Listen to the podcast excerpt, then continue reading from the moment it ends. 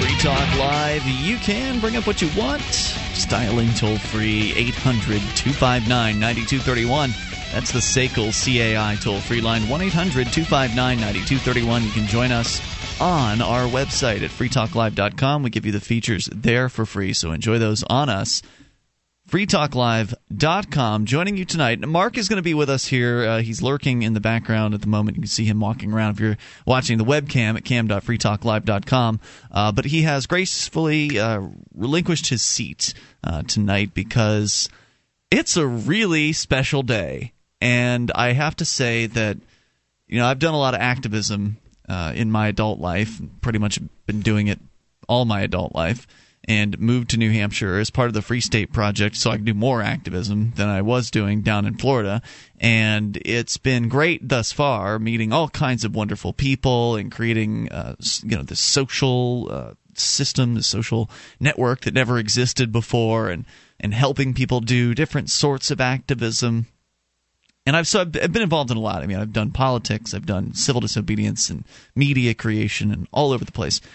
Nothing has really ever moved me emotionally like what happened today, until what happened today. And we're here with Pete Eyre and Ademo Freeman from LibertyOnTour.com, and also, and maybe more importantly, CopBlock.org. Two great websites that I highly recommend that you check out if you have not yet taken the time to do so, especially if you've heard these guys on the air before with us and you still haven't gone to one of their sites. Please take the time to go, because you guys are with me here tonight because, well, for lack of a better term, you kicked butt today and the last day. You won for as much as anything could be won in this system that is designed and stacked against you. I mean, you always lose when a government bureaucrat comes after you. It's always a loss of your time and your effort and usually some of your money. But you minimize that, and by all viewpoints, you won a court case today, a decided victory with a jury, which is. It's a historic day because it's the first time I've ever seen or been involved in a case with liberty-minded people saying no to taking the plea deal, and you guys had a number of plea deals offered to you, and just going all the way, representing yourself, not having a lawyer be the person who is so-called representing you, and you guys did it all on your own for the most part. You had a few lawyers to consult with, but you ran your own case. And you came out with not guilties on every single charge for the ones that weren't dropped in advance of the jury's opportunity. Welcome back to Free Talk Live. I'm glad you guys are sitting here rather than in a cage tonight. Yeah, thanks for having us. I appreciate it. And for the kind words in the beginning, I even got choked up a little bit. And I don't know why, because for me, it was more about the education and showing like how call floods were effective, which CopBlock.org does, how being transparent and honest. And I think, you know, I can speak for us both when we say our consciences were definitely clear going in, but it was just a total win having, you know, the state kneel and having the cops look as bad as they did. I mean, if I had to do time for what they alleged, and so be it, I think we had already won by being effective and getting the awareness out in Greenfield and showing, you know, they got a problem there like most places do with cops, but right. Showing people how to be, how to hold them accountable and ways to do so. So I think it was a win before the win today. Yeah, it felt really powerful for me as well. I appreciate the kind words as well, Ian. For me, the impactors really felt it was a defensive thing. You know, we either had to show up or not show up. We decided to show up, and we did really well. We represented ourselves pro se. They assigned us lawyers, standby counsel over objection. We pretty much went it our own. I think Adamo's opening statement yesterday morning kicked it off, set the tone, and State called three witnesses who pretty much proved our case for us. We didn't even have to call any of our witnesses. They rested yesterday. This morning we gave closing arguments and felt really strong there, made appeal to conscience. And, at the end of the day, we came out. And, yes, we won in this legal land, this great fiction. But at the same time, for me, the big win was in the hearts and minds of people because, you know, I got an email this morning from a friend I hadn't heard from for years. And he just said, "Hey, man, I'm praying for you." You know, and I'm not a religious guy, but, you know, like that was cool. And just like some of the guys on the ground, some of the bailiffs even were shaking our hands and saying good luck. You Incredible. Know, like they know it was wrong and they know what we were standing up for was right. So I appreciate all the support. And if you hadn't have stood up, then what would this have been? It would have been Well, you pushed it to the end, and the final plea deal was the final plea deal was British buyout, a buyout of $300. Buyout and it all goes away. Did I also hear two felonies, three misdemeanors, or five misdemeanors? They all goes away at $300. I heard rumor today that it was $300, and you had to agree not to sue them. Oh yeah, that's always in the deal. Yeah. That's always in the deal. You could never. We could always. Yeah, that's another telling statistic about what happened. You know, we got arrested for supposed trespassing on public property, and then at the end of the day, we have three felonies and five misdemeanors between us. And then today, you know, when we went to trial, we only three of those eight charges remained, and we got not guilties on all those. So, you know, they're trying to threaten people and to take pleas. And so check out Never Take a Plea and Google Don't Take a Plea Deal and stand up for your rights. Now, nevertakeaplea.org. Yes. I have to admit, I've worn the shirt, but I haven't actually gone to the site.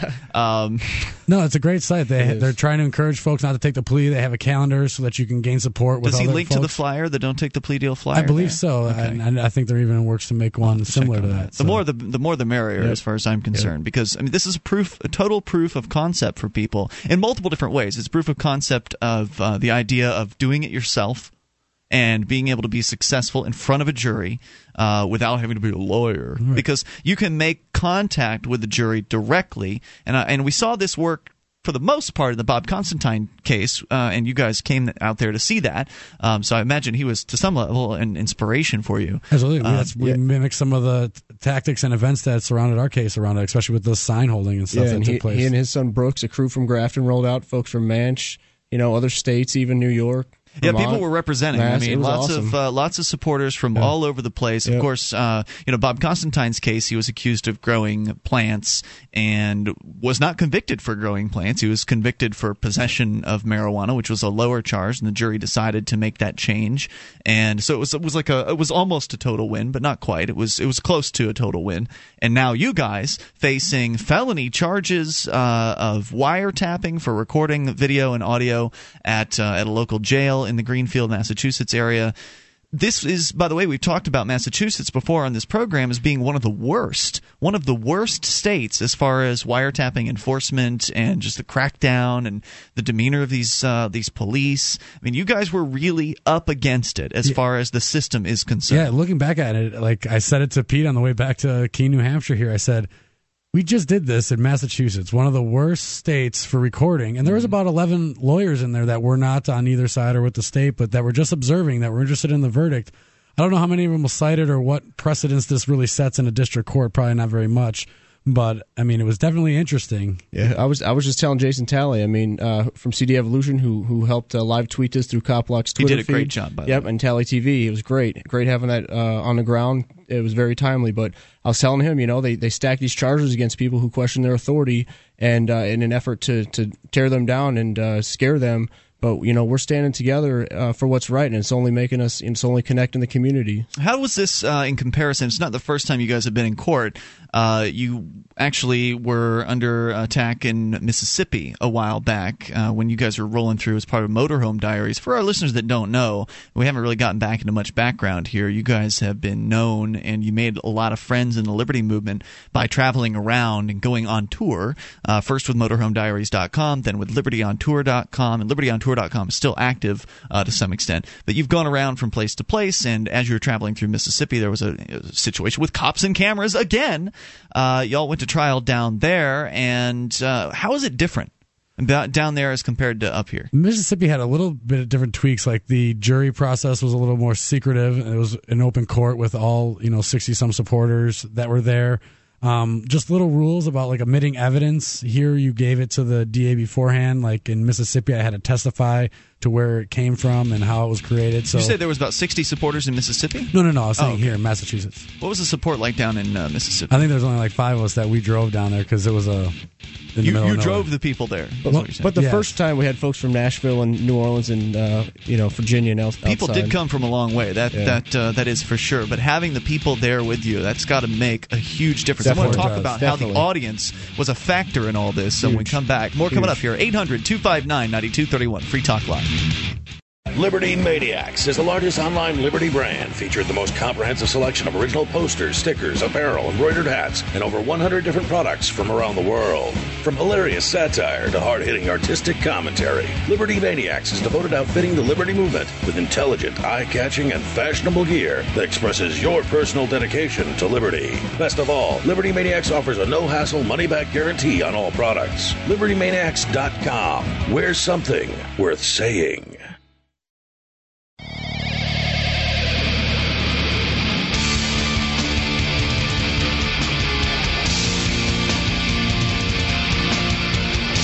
This is Free Talk Live. You can bring up what you want. Dial in toll-free and take control of the airwaves at 800-259-9231. That's the Sequel CAI toll-free line. You can join us on our website at FreeTalkLive.com, and we give you the features there for free. So enjoy those on us. Mobile site, we've got one of those. You can go to m.freetalklive.com, get a smartphone, get quick access to our live streams there, as well as our podcast. And, of course, it's free like the rest of our site, m.freetalklive.com. Now, of course, we're talking with Pete Ademo from LibertyOnTour.com and CopBlock.org, and hopefully, you won't end up in a courtroom situation at any point in your life, but as the government expands and gets more intrusive and expensive, it becomes more likely that you will. And so, therefore, you might want to know a thing or two about exactly how that system works. I know it's awful, but it's important to know some of these things. Jurisdictionary.com is where you want to go to get a course for people who don't have attorneys. It arms you with the information on how to use the court's rules, and until you know their rules, you're fighting in the dark. It works for plaintiffs or defendants in civil or criminal cases in state or federal courts. Costs less than an hour with any good attorney, and the 4-CD course is so easy, the average 8th grader can learn it in a weekend. You can visit Jurisdictionary.com, download all kinds of free stuff, free videos, legal dictionary, tips and tactics, newsletters, and buy the course, of course. Jurisdictionary.com. You can use their pull-down menu when you check out and let them know you heard it from Free Talk Live. Jurisdictionary.com. Pete and Ademo are here. And great, thank you guys for taking time out of your what is a busy post-trial schedule. There is a party in your name happening as we speak, and so you gratefully, I'm grateful that you gave your time here. We're happy to be here, man. Yeah, man, we're appreciative that you think to get FreeKeene and other projects involved behind us. Well, Mark, my co-host Mark, who's sitting off camera at the moment, did mention that there was one correction to something I said earlier. There has been another activist who has been found not guilty in court on some sort of nonsensical, charge like you guys were. Except it was Menno Troyer, and he was one of the Trespassive 12. I was arrested in this Trespassive 12 group, but Jim Johnson, who we've been talking about for weeks now, he's been in jail forever. He was also arrested for this Trespassive 12 thing. So the people that were arrested for this trespass, their sentences in the same courtroom ranged from guilty all the way on down to not guilty, and Menno was the one of the group that was found not guilty. It's for the same offenses, too. Right. It's completely ludicrous what was happening there. But I wanted to clarify that, although that wasn't with a jury. So you guys, historic case today. You're the first Liberty group or Liberty folks that I've ever seen, ever heard of, to actually go all the way with a jury trial and be found not guilty by that jury. On top of that, you actually got to talk to one of the jurors afterwards, although I don't know what the legality of that is. So let's just say Jason Talley from Talley.tv got to interview one of the jurors afterwards, and you guys at least overheard some of it from what I understand. Yeah, that's correct. One gentleman, Darcy, stopped out and talked with Talley TV and gave us some good insight. He talked about, at the time, the jury was allowed to deliberate. Pete was only facing wiretapping charges. Not only, but the wiretapping charge. I had that along with the resisting arrest still, and the judge had thrown out Pete's resisting arrest before the deliberation due to the fact that the state could not prove any of the elements of resisting for Pete. Both officers said that they were not in threat of violence or anything like that. Now, that was a move that kind of surprised me. Like, right at the end of the trial, the judge throws this charge out and never got to the jury. We had filed motions this morning. We had friends contact us from Maryland, and standby counsel suggested it as well. But just file a motion essentially to say there's not enough evidence, because the state had rested yesterday morning. Was it a motion to dismiss? Yep, a motion to dismiss these two charges because there's no evidence that could support them. Right, you can do it after the state rests. You can say they haven't met it up to this point, and the judge can agree with you. You're missing this element. You're missing this element. Right, boom, and throw it out. So based on the testimony of Captain Schindler and Sergeant Dodge yesterday, who both said that Pete nearly went limp, was passive, but did not resist, use violence, or threaten to. So that was some of the elements of the burden. Right. We asked every witness the state brought if they ever felt in fear of great bodily harm, and they all laughed. No, so you guys put a lot of effort into this. You certainly did plan in advance some of your questions, and a lot of time went into this from you guys' side. But clearly, I think you would have done it regardless of whether 50 people showed up or 5 people showed up. I think you would have done the same performance. However, there were over 50 people there on the first day, like 54, I think, 52 at one count. Today, well over 30 people showed up on the second day, which was really much more of a wrap-up day. It was pretty much jury deliberations aside from closing statements this morning. But you still had a tremendous amount of support come out. I'm not exactly sure, though. It would have went the same way, I think, because Pete and I the state had 3 witnesses, and we subpoenaed 6 more. Mm-hmm. We were really prepared to take this way further. We were going to get into citing some case law. We were going to talk about an internal investigation that allegedly happened within the police. And we even had the mayor called as a witness for some papers. So this was going to get really big. But the reason we didn't is because not only did the 2 officers that did take the stand make themselves look really bad, they both lied. They both admitted that what they had arrested us for, they didn't really think was that charge to begin with, whether it was wiretapping or the resisting arrest. And with the crowd cheering and the sign waving, Pete and I, at the end of the day, right out of the gates, man, like right after the first opening statement and the applause from the crowd, man, all our friends, it was awesome. And then today, after the jury brought the not guilty verdicts back and was exiting the room, there was a standing ovation, and it was awesome. Like, yes, exactly. They did and it clapping lasted until they left the room. Oh yeah, until the last juror left. Past that, it was it was awesome. It was showing them respect and also patting them on the back for doing the right thing. Well, you answered my question before I even got to it, which was how was it different because there were so many people there supporting you with the applause, with the laughter at the state's absurdities? I think the energy went to the jury. I mean, the people were... They had to know it was something special. Even when the prosecutor's questions were lame or the answers were even worse, the crowd would moan like, oh, that's clearly a lie. Yeah. And then when we would point it out later, they would cheer. That's like the question where the cop was asked, the one that arrested you guys was asked, have you ever broken a law? And he says no. Nope, never. Ridiculous. He said, nope, never. And then as soon as we left court yesterday, he's on video jaywalking across the street. That was perfect. Breaking a law. And so, it was his first time ever. Well, that's what I was going to say. If that was true, he didn't last very long after that statement. But Todd M. Dodge, by the way. Right, Todd M. Dodge, the cop in this case.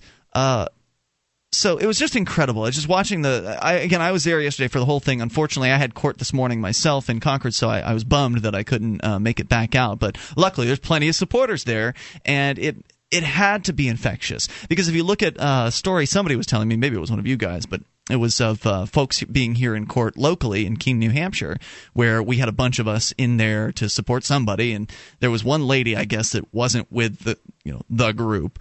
And, of course, we're frequently not standing for the judge, which there was like 50 people that didn't stand for the judge at your trial yesterday, which was incredible.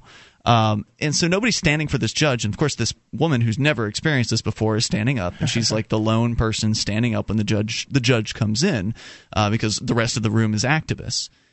And apparently after about 2 to 3 instances of this, like on the 3rd time... She stayed sitting? She stayed seated. Nice. And it wasn't because she knew, she was principled or anything like that. But it was because she went along with the crowd. Oh, she conformed. Now, obviously, we want people to think for themselves, ideally. But once we get to a certain point of saturation of activists to regular people will start behaving like activists. They're going to go, they're going to back down if the threat comes. The majority of people are conformists. They'll do what everyone else is doing. About the American Revolution and how many actually were advocating the ideas of liberty. Not that many. Exactly. Scale of things. We'll come back with more. Your thoughts as well if you want to share them and have a question for Pete and Ademo. 800-259-9231. This is Free Talk Live. Thousands of years ago, from the time of Moses to the time of Alexander the Great, Julius Caesar, and beyond... TrustedCoins.com brings you an incredible selection of authentic Greek, Biblical, Roman, and Byzantine ancient coins, all certified authentic by world-renowned numismatic expert Ilya Slobin. Transport yourself to the distant past now at TrustedCoins.com.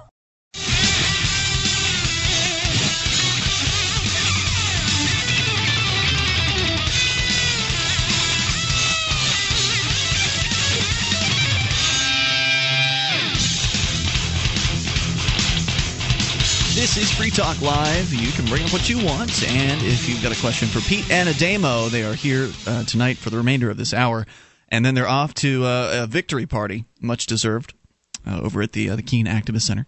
800-259-9231. You can join us on our website at freetalklive.com and enjoy the features there. The cam's there. You can go and watch if you'd like, and also chat, interact with other Free Talk Live listeners over at cam.freetalklive.com. That, again, is cam.freetalklive.com. And like all the other features on our site, it's completely free.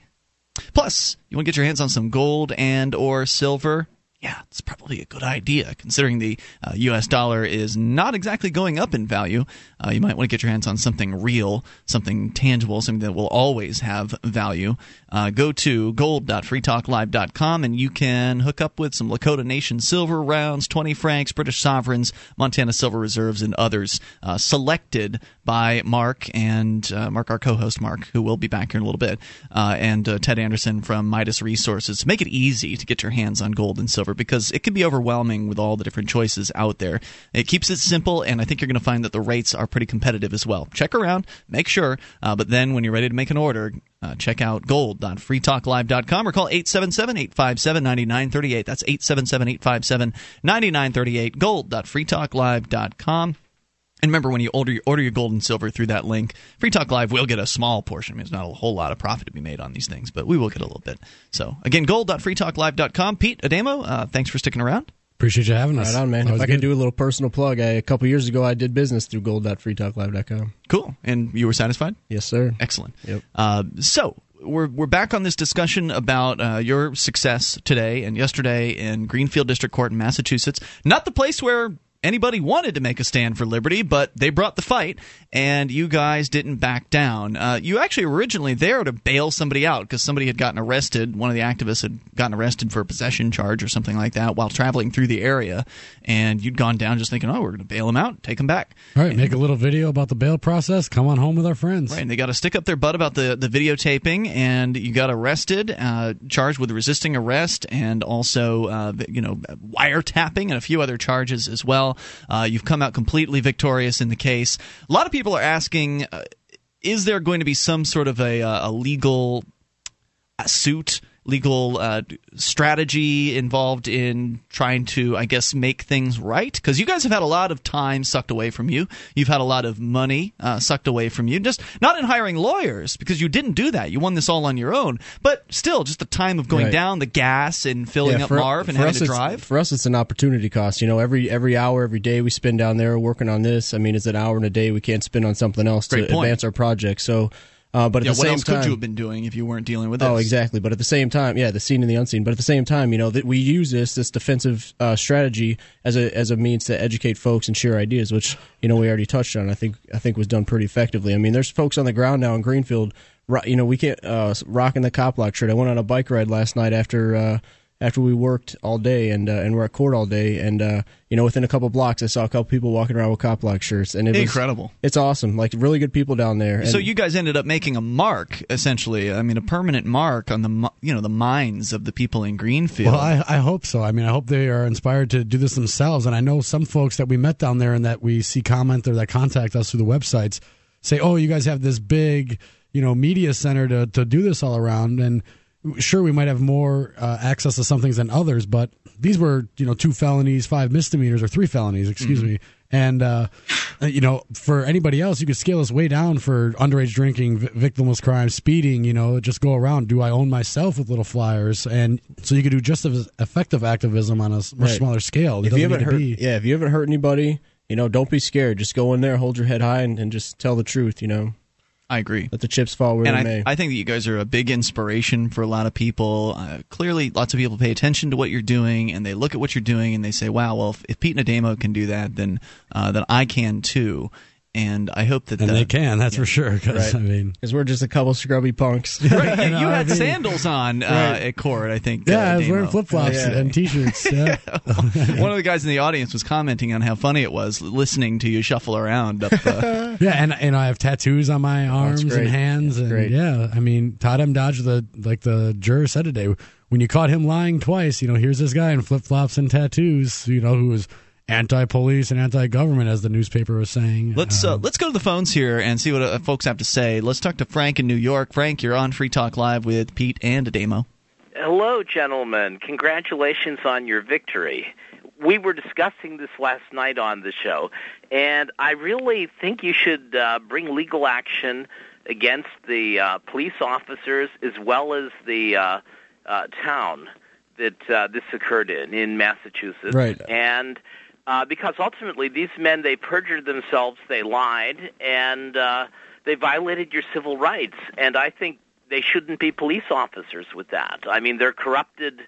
And, now this is the first part. The second part is, solving the problem. And that means getting these cops that perjured themselves out of the police. Right. In fact, they shouldn't even be allowed to be police officers anywhere else. Right, Frank. We appreciate the call. It's obviously a conversation we've had, and a conversation we will need to have again in the near future. But the court case case that happened down in Mississippi that Ian already mentioned 2 years ago it's at MotorhomeDiaries.com/JonesCounty. We're still pursuing a 1983 suit down there. We still have civil suit going down there in federal court. So this is a long process, and so we'll talk about it. Yeah, for me, it's more of a how much time do you have, and that's a scarce resource we all share. So we need to allocate it to something, and we do need to still eat and do other things. So well, of course right, you but do. But at the end of the day, we do want to hold individuals accountable for their actions and say you're not above the law. Thanks, Frank, for the call tonight. I appreciate hearing from you at 800-259-9231. Yeah, I mean, I wouldn't blame if you just were done, wanted to say we're done with this and walk away from it. But on the other hand, getting $50,000 out of it wouldn't be too bad. If there's a lawyer out there, or more preferably a activist that's willing to take the lead on this, and I got to sign some papers or work, at times with them, like I'm more than happy to do that. But I can't take it up on my own like we did for this case. Yeah, absolutely. It's a little more time restraint. The court stuff just sucks away your time, and it sucks away at, like you said, you're just distracted. Plus, when it's state charges, we can get away with not signing their forms, not consenting like we did through the whole beginning of this until a counsel just assigned to us and it was off the trial. But when you're suing them and you don't have a form or make a deadline, then it's just out the window. Your case is over. It doesn't matter anymore. So you can play around with their deadlines the other way when they're forcing you to come there. But when you're going after them, you miss one thing and it's over. Yeah, so. It's a system. I mean, at the end of the day, we shouldn't have to go to law. We shouldn't have to go to school for 3 years to understand how to operate, how to tell the truth. They purposely make it convoluted. They won't even communicate their policies to us. So unaccountable, so not transparent. It's like, think about going to the DMV every day almost for over a year. We called these people, I don't know, hundreds and hundreds of times trying to get answers. And didn't get anything, and the complete... Even after we distributed 2,000 DVDs or flyers, not even the media in the area would call these guys for comments. Incredible. Yeah. Did they finally come out, the newspaper, that it was across the street from the courthouse? Did they ever come out at all? Yeah, they've run a couple stories. Yeah, they ran one earlier in the week that was okay, and then they ran one... Yeah, the story earlier in the week, they would mention things like, and Eyre was also charged with... felony ammo and this VIN manipulation, but then not mention that it was dropped a week ago. Yeah. And then today they were talking, or that same article, they talked about the flyers and how they're trying to spin us to look bad, like we were impersonating officers when we were really just trying to have a satirical piece that, is funny and gets people to laugh and then be aware about a situation going on. But so, yeah, I don't know. Then today, I guess there's an article online right now that says wiretappers found not guilty. A friend over at the CAC. Yeah, a friend of the CAC just said that's just like saying murderers found not guilty. Right. So it's like you guys are the O.J. Simpson, right? But there have been some real good articles that have come from the Republican, which is at MassLive.com. Okay. Pretty fair, pretty in depth. You know, they give overviews of voluntarism and natural rights. I'm like, this is great. I posted one of those to FreeKeene.com the other night, and of course, Talley.tv on his YouTube channel. There've been plenty of live streamed updates that have come out over the last 2 days. So if you haven't seen any journalism, and we're gonna chop up a video with all the footage Bo captured and the stuff that Talley shot. There's more coming back here. You guys are with us for the remainder of this hour. 800-259-9231. If you've got a question for Pete and Ademo, and they're back in New Hampshire now, so I'm sure we're going to have them back on the air at some point because that's what we do. More coming up. This is Free Talk Live. You already know that you can support Free Talk Live and the Civil Disobedience Evolution Fund by starting your Amazon or Newegg shopping at shop.freetalklive.com. But did you know that you can also spend bitcoins at Amazon or Newegg? That's right. Start your Amazon or Newegg shopping at spendbitcoins.com. And you can buy just about anything with bitcoins. So if you're using fiat currency, start all your shopping at shop.freetalklive.com. But when you want to spend bitcoins, start all your bitcoin shopping at spendbitcoins.com. That's spendbitcoins.com.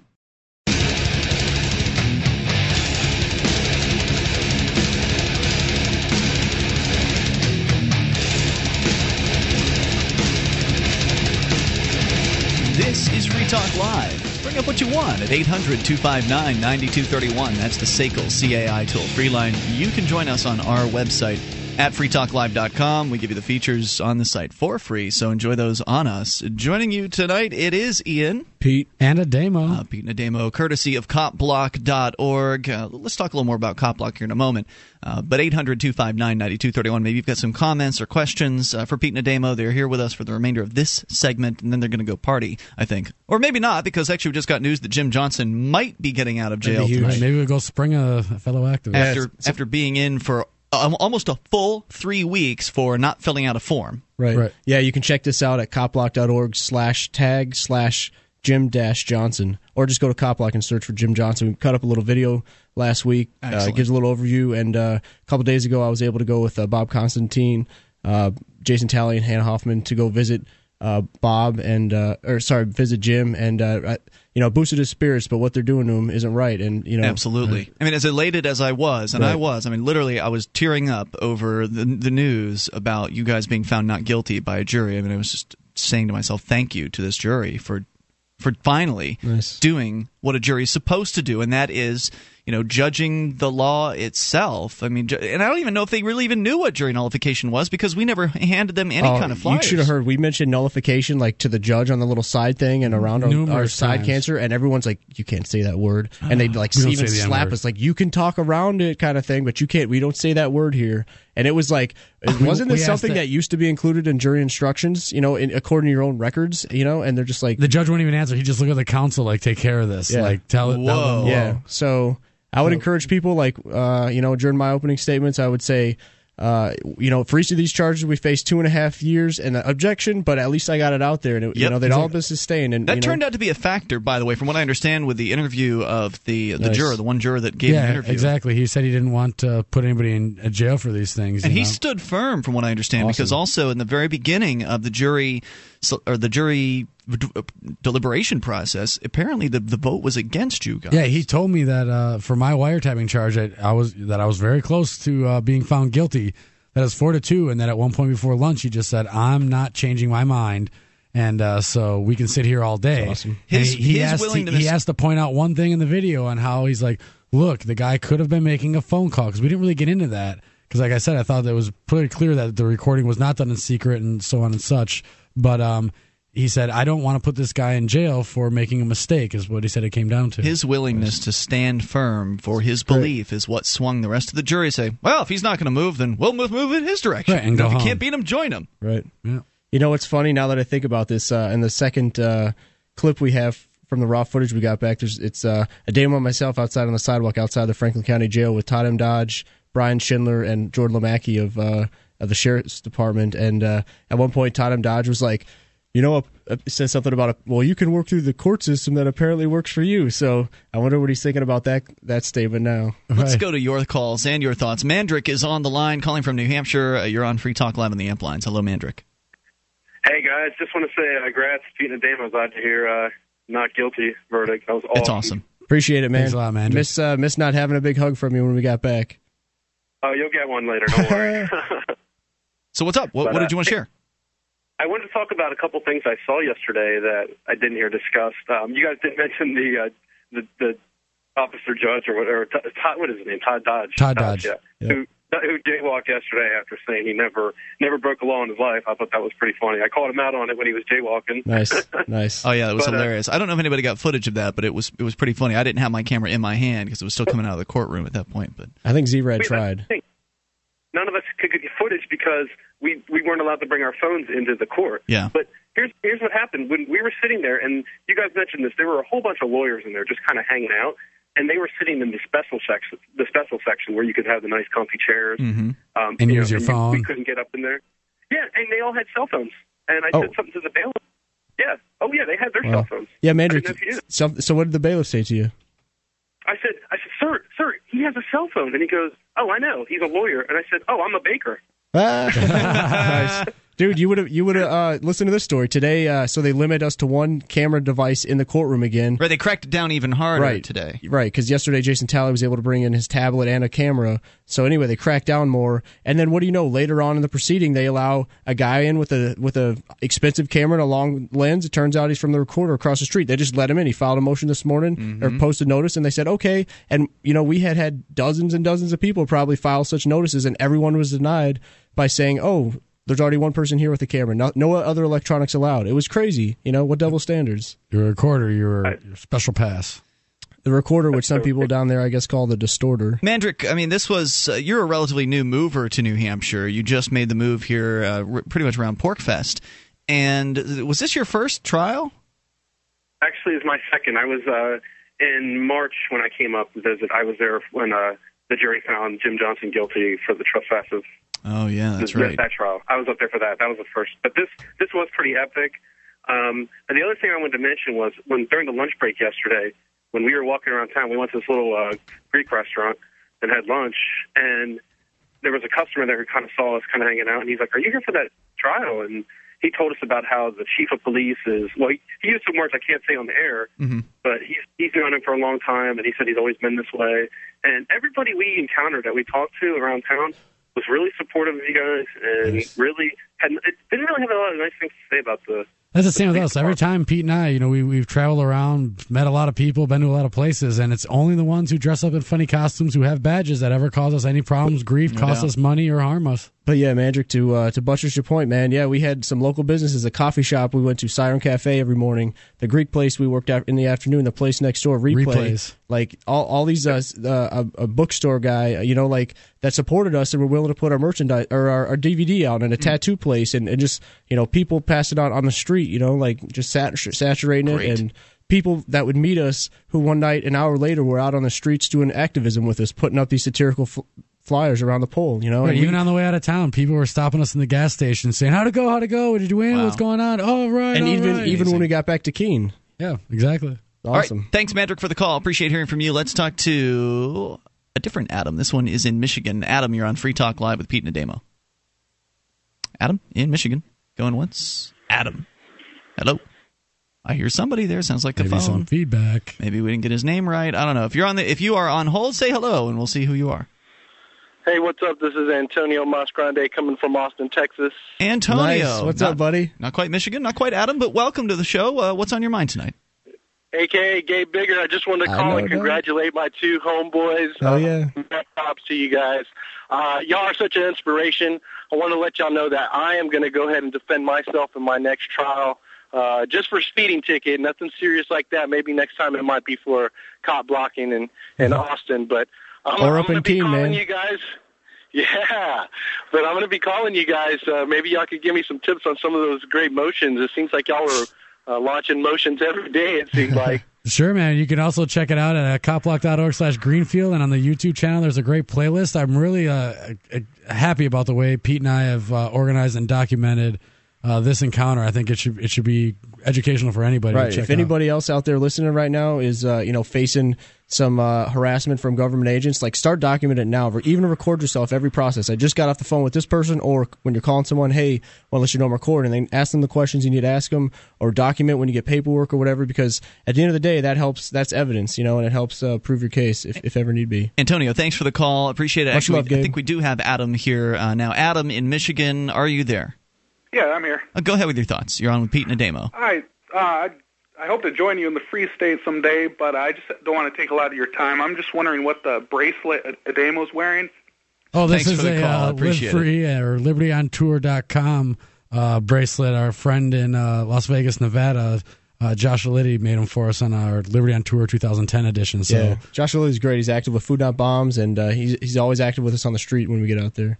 So what's coming next, guys? I mean, you wrap this up in Greenfield. That you're going to have the video. I know Bo's probably working on that. The other guy with Liberty on Tour, the third man of LibertyOnTour.com, he's I think he's going to put that together. And so everybody will actually get to see all the applause and all the laughter and everything that went on in court, because we did have one camera in there the entire time, and hopefully it didn't malfunction. So I think we're good as far as the knock footage on wood. Yeah, that's exporting right now. Yeah, so that's coming. But you guys are done with this Greenfield thing. So what's next? Well, I mean, I got another trial coming up in Manchester for the chalking incident that took place. If people are interested in that, then go to CopBlock.org/ManchPD. Mm-hmm. And so I'll be back at it then. But I know Pete and Marvin needs a little bit of TLC right now after being on the road. So we've got a birthday coming up as well. Yeah, we got a birthday party coming up. So you're back in Keene. And I did meet some folks yesterday, one guy from New York, one guy from Northampton, Massachusetts, and we're moving to Keene.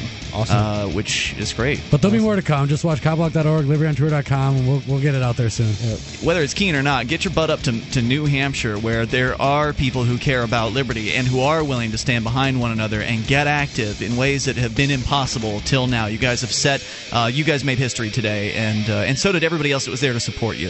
We'll see you next hour's coming up. LibertyOnTour.com, CopBlock.org. The Ruger LC9, compact, powerful, and perfect for personal protection. The LC9 is only slightly larger than the popular Ruger LCP, features a checkered grip frame to provide a secure and comfortable grip, and includes a finger grip extension floor plate. The LC9 also has a dovetailed, high-visibility 3-dot sight system, blued alloy steel barrel, manual safety, and loaded chamber indicator. The LC9, another innovative American-made product from Ruger. Learn more about the Ruger LC9 at ruger.com/LC9.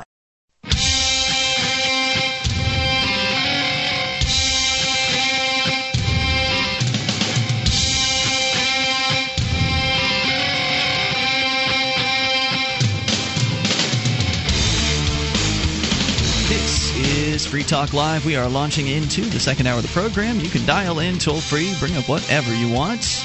800-259-9231. That's the Sequel CAI toll-free line. You can join us on our website at FreeTalkLive.com. And we give you the features on the site. They're completely free. So enjoy those on us. Once again, FreeTalkLive.com. Joining you tonight, it's Ian. And Mark. And Mark sitting back in here in his normal seat as Pete and Ademo have gone off to celebrate their victory with numerous friends and associates, supporters. That's fine. Kick me out of my seat for your little friends. It's you okay. Voluntarily give up your seat, and I appreciate that. Yeah. I'm sure they did as well, because their time is limited tonight. And LibertyOnTour.com, if you missed it, CopBlock.org, Pete and Ademo found not guilty today by a jury. We can continue. I know you had some things you wanted to say about it, Mark, but first we go to your phone calls and your thoughts. Josh is on the line listening to WGMD FM in Delaware. Josh, you're on Free Talk Live. Josh in Delaware, he's gone. Let's try Vince in California. Vince, you're on Free Talk Live. Hello. Hey, I wanted to talk about having kids. Mark, I know that when you and Laura first had kids, you came on the air and said that you and Laura had an agreement about who was going to do what. Could you go over what that was really quick? Well,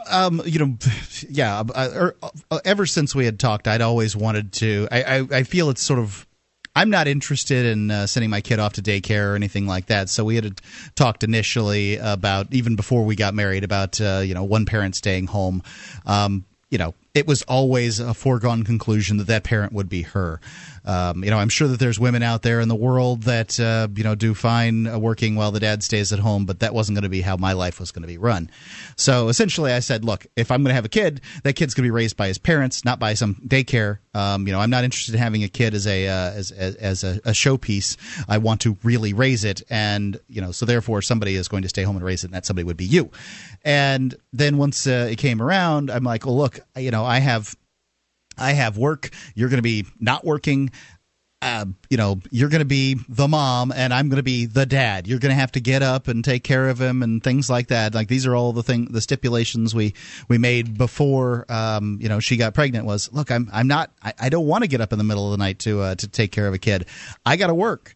And so, that's you're like a fireman, 24 on, 20, but you never get off. And so, she agreed to that. And that was what the arrangement was. And so I'm kind of in the same position. I'm engaged right now. And, we're talking about what having kids, what that arrangement is going to be. And I'm kind of the same mindset as you. I don't want to send a kid off to daycare. I don't want to send a kid off to public school. I want the child to be raised, by the parents. And again, by my fiance, who is pretty amenable to that. The other side of it is that she's the one that really wants kids. For me, I like kids. It's not like a super, super important thing to me to have kids. But I want to know how that arrangement has worked out for you guys, because basically my fiance said, no way, that could never work, etc. Yeah, I think that a lot of women get the idea that it's the right thing for the guy to do to get up at night. But if she's not working, and is that what the arrangement would be? That's what the arrangement would be. Yes. Okay, so I mean, to me, it seems unfair, right? Like you're going to go, yeah, I agree. You're going to go off to work and during the day, and like you don't have the opportunity to take a nap. An infant's going to take 2 or 3 naps a day, and I understand that it is not easy taking care of an infant, but there are opportunities to take naps for moms. Being a mom is tough work, but it also can pay off in the long run when, the 4 or 5 or 6 years down the road when, the kid doesn't require as much care and you can, do other things. So, yeah, you put your time in early on. But, if you want me to go to work and take care of the family and, bring the money home, then I need to be at my peak performance. I don't know what you do for a living, but I mean, I'm sure you feel the same way as I do. I need to be at peak performance because my performance matters in how I get paid. I'm a salesperson. If I'm dull when talking to somebody, if my wits are not about me, then I'm not going to be as helpful to them, and I'm not going to be able to sell as much product. So. Yeah. That's important. You feel like, though, that arrangement, you guys have both sort of lived up to that, and you both, feel like it's been working out for you? I think twice now, both times Jack was ill. When Jack gets sick, Laura freaks out. Two times in more than 3 years, I'm happy to give dispensation for that. I am pleased with the way things have worked out. My life is good, and my wife has lived up to the bargain that we made. And she doesn't seem unhappy with it. I mean, she's got her little garden. Y'all are still together. Yeah, got her kid. I mean, things she doesn't complain about these things. There's certainly things she'd like me to do when I'm downstairs working. It kind of seems like your husband's still at home when he's downstairs making his calls from the basement office. That's probably the biggest complaint I have. But I understand it's there's something needs to get done, and it's easy to holler down, "Hey, fix this." Yeah, yeah. Okay, well, that's it. Vince, thanks for the call. I appreciate hearing from you. 800-259-9231. That's the Sequel CAI toll-free line. Warby is on the line in Ohio. Warby, you're on Free Talk Live. Hello? Hello, Warby. I would like to talk about the Casey Anthony case. Okay, what about it? I think she is guilty of the crime because there's evidence of her killing her daughter. There must have been evidence of her not doing it, too, right? Apparently the jury disagreed with you. I know, but I think the guy helped her. I think her parents helped her cover it up. Well, I guess I have to ask this question: is if you let's say you're the parent, you're the dad here, the grandfather or the dad, whatever the ex cop. What do you think the benefit to you, your family, or society as a whole is for your daughter to go to jail for killing her daughter? Say it again. I didn't quite understand. What's the benefit to anyone? Who benefits by Casey Anthony having gone to jail? The parents. Why would the parents benefit? I mean, you said that you believe that they helped her not go to jail. So how would they benefit from going? Clearly, they didn't think they benefited from her going to jail. Actually, she benefited from it. She would benefit by going to jail? Yes. How would she benefit? Well, I am totally embarrassed right now. Why is that? Thanks for the call. I just totally disagree with her because I think she killed her daughter. Yeah, I'd say that there's some damning evidence out there, but I kind of wonder what is the point in caring about this particular case. It's lost, and it seems like there's some horrible stuff that the girl found in a bag, drowned or whatever happened to her. It's awful, duct taped up. Well, wait, if it was so damning, and I have to say I don't know very much about the case, but if it was so damning, then why wasn't she convicted? Was there a reasonable doubt? I guess there's a reasonable doubt, but case closed. I don't know. There's a reasonable doubt. I didn't follow it thoroughly, but it seems to me when you duct tape your kid up in a plastic bag rather than saying, "Hey, my kid drowned," and that's all I really sort of know about this. That's weird. No doubt, very strange. But if there's a reasonable doubt, there's a reasonable doubt, and the people who don't you agree, Warby, that wouldn't you rather have 100 guilty people go free than one innocent person put in jail? Say it one more time. Wouldn't you rather have 100 innocent people 100 guilty people go free rather than one innocent person be imprisoned? No. What if you were that one innocent person? How would you feel then? I would feel very crappy, and I would feel sad.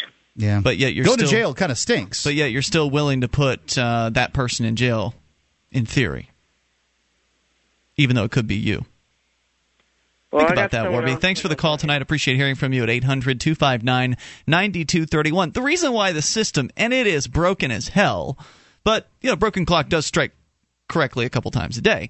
The reason why the system is built the way it is, where these darn criminals have so many rights, is because of the chance that you could end up falsely accused, that you could end up having some cop or multiple cops like Pete and Ademo lying on the stand about your activities and your behavior for the purpose of putting you behind bars. If the justice system is meant to make whole the people that have been harmed, clearly the daughter of Casey Anthony cannot be made whole. She is dead. But who is harmed otherwise is really my question. It seems to me that she's going to get all the punishment she needs because everybody, it's such an awful case and everybody knows her. There's more coming up here. 800-259-9231, plus an update on an old story on the way. Are you looking for camping, hunting, or shooting gear? ManVentureOutpost.com carries knives, ammunition, scopes, binoculars, laser sights, fish finders, and boating equipment from manufacturers like Aimpoint, Bushnell, OtterBox, Crimson Trace, K-Bar, Remington, Streamlight, Winchester, and more. ManVentureOutpost.com. Family-owned and members of the Better Business Bureau. Prices so low, some can't be advertised. Get an additional 5% off with coupon code FTL. Get it quick. Get it from ManVentureOutpost.com.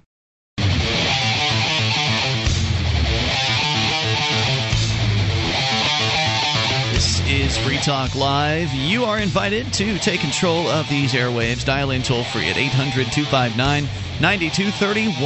That's the Sequel CAI toll-free line. Join us on our website at FreeTalkLive.com. We've got archives, so if you missed a moment of the show, just click and download. They're yours, and they're free. You can just click them right there on the front page of the site. The last week's worth are there at the top. And if you need more than the last week, you can click into the archive section and go all the way back to late 2006. Go and grab up those archives, all free at freetalklive.com. We spent the first hour with our friends Pete and Ademo from LibertyOnTour.com and CopBlock.org. Great activists. Two of my favorites, not just from an activism perspective, but I like them on a personal basis as well. And we need more people who are doers. people who are like Pete and Ademo. Not necessarily that they're going to get disobedient and do non-cooperative things. There have been a lot of successes up here in New Hampshire in the political system with a dozen free staters and other liberty activists, more than a dozen liberty-minded people being elected to State House, which is far greater success than the Libertarian Party has ever wished and dreamed that it could have on a nationwide level right here in New Hampshire. So political successes. Mark, you mentioned recently that the budget has been cut by 12% for next year, I think it is? Yeah, state budget. Yeah, the state budget cut by 12% because of those liberty-oriented reps getting elected. Things like a knife ban have been repealed, so there's been some other legislative advances as well. There's still a lot to do in that particular area, like, oh, I don't know, maybe stop making it so judges can't lock people up forever for not filling out court forms. So there's still a lot further to go in this little odyssey of freedom that we're engaged in. But being together with other like-minded people sure does seem to help. It sure does seem to get things done in a way that is pretty much impossible if you're alone or relatively alone. If you and a handful of other people are in your area and you're the only people that you know of that care enough about freedom to do something about it, you need to get the hell out of there. You need to get to where other people are. And they are all across New Hampshire, from Keene to the seacoast to Manchester to up north in Grafton, Concord area. Lots of people spread out all over this state, and they've moved here as part of the Free State Project, like Pete and Ademo from LibertyOnTour.com. They made the move here this past year. And it's been great thus far. They've met all kinds of new people. There's this great community of activists. So it's not just activism, but it's also a community, a social network of people that hangs out with each other, and they're building bonds that are going to last a lifetime. Because this is a project that's going to take a lifetime. Liberty's not going to be won overnight. It wasn't, if liberty has been lost in this nation, and sometimes I wonder whether that's a true statement or not. But if it's been lost, it wasn't lost overnight either. That's true. They whittled away at it bit by bit by bit. So get together with other like-minded people. Do that by going to FreeStateProject.org, learning more about the Free State Project, get the 101 reasons to move to New Hampshire, and then start thinking about where you want to move in New Hampshire. There's different people doing different things in different areas, but overall it's a robust liberty movement full of people that actually give a damn. And you owe it to yourself. If you love liberty, go to FreeStateProject.org. As we go to Wallace, who's somewhat nearby in Vermont. Wallace, you're on Free Talk Live with Ian and Mark. Thank you. I just wanted to comment. I'm happy the guys got off. But one thing that sort of struck me a little strange, the sidebar in which the jury nullification was discussed, where they wanted to keep it down, that constitutes a violation of the judicial canons of ethics. And while these guys are out celebrating, they might want to think about basically filing a complaint with the Judicial Conduct Board. If enough people take these kind of instances, and especially with the jury nullification that everybody's trying to push for, you basically file a complaint, and maybe a judge gets a pat on the wrist, slap on the wrist, or whatever you want to call it. Well, Wallace, wouldn't the problem with that be that this was at a sidebar, and so therefore it's off the record, and so there's no real evidence that it occurred? Well, that's the other thing. Some sidebar is actually on the record, but it's, you just don't hear it. In other words, the court reporter is right next to the sidebar. And if it doesn't get recorded, the attorney that basically is the prosecutor, or if it's a civil case, the opposite side, they basically have attorney canons of ethics too. So even if it wasn't basically recorded by the stenographer. Sometimes there's actually recordings that the judge, his mic is on, and it actually goes on an audio tape. I see where you're coming from. I know in this particular courtroom, this was new. I'd never seen this before. They actually had speakers all around the courtroom. The speakers weren't actually used to amplify anybody's voice. They were actually used when they went to sidebar. The clerk of court would flip a switch on her little control panel, and it would make this white noise, this started coming out of the speakers, and the idea was the white noise was supposed to cover up anybody being able to hear what was going on at the sidebar where the judge meets with the attorneys and the people in the case. Crazy. Yeah, and I didn't actually notice any court stenographers in the courtroom, which was a little strange as well. Wallace, thanks for the suggestion. I appreciate hearing from you tonight at 800-259-9231. Frequently, I think he's right. If something bad has gone on, you should follow it up, but I don't know how you're going to do it at a sidebar.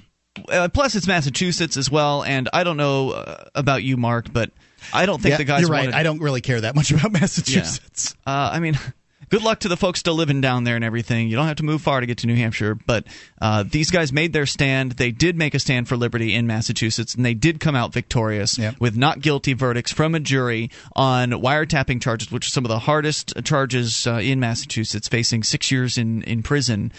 They did come out successful on that, but it wouldn't surprise me if they felt like they were done with Massachusetts and never wanted to go back, because we're trying to change New Hampshire. I mean, if Massachusetts and Vermont aggress against our friends, we're going to go there and we're going to give them a taste of what it's like to be bureaucrats in New Hampshire. And hopefully they'll be glad afterwards that they're not in New Hampshire and they don't have to deal with us all the time. So, this kind of brings to my mind something I wanted to talk about is the court victory that was had here today is great. I don't want to diminish that at all. I think it's fantastic. I was really excited. I watched it on Talley TV. I was refreshing the Facebook updates. TALLEY.TV, and I was keeping a close eye at CDEvolutionFund.org and just trying to keep an eye on this because I was interested in it while I was working today.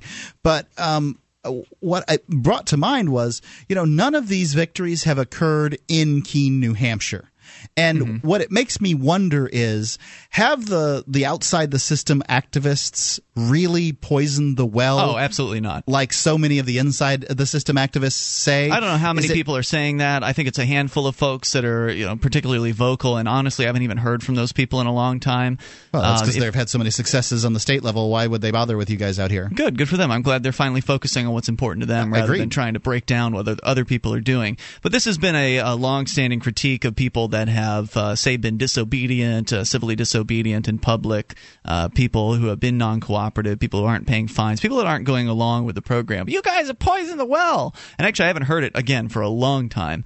But anybody that looks around can see that people have different opinions. And this is one thing that they don't want to understand, is that when you take a stance, when you stand for liberty and you don't apologize for it, then people that don't really care for freedom are going to be upset at you. They're not going to like what you do. They're going to know that what you're doing is a threat to their status quo. That much is true, but you would agree, though, that, that if you get enough of the public in general to disagree with you for whatever reason, that you've failed in your goal of winning hearts and minds. I mean, you guys winning hearts and minds. People are coming on board. New people are joining up with liberty activists in town. They're changing. Some people even change their minds. As a matter of fact, 800-259-9231. Nothing is static. It's Free Talk Live.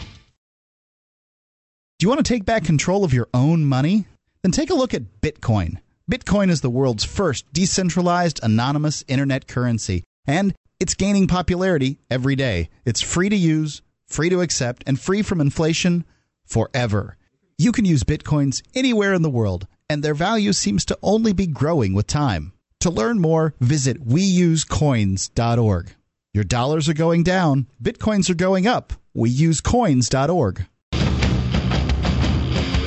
This is Free Talk Live. You can bring up what you want. Dial in toll-free, 800-259-9231. That's the Sequel CAI toll-free line, 1-800-259-9231. Join us on our website at FreeTalkLive.com. We give you the features for free, so enjoy those on us.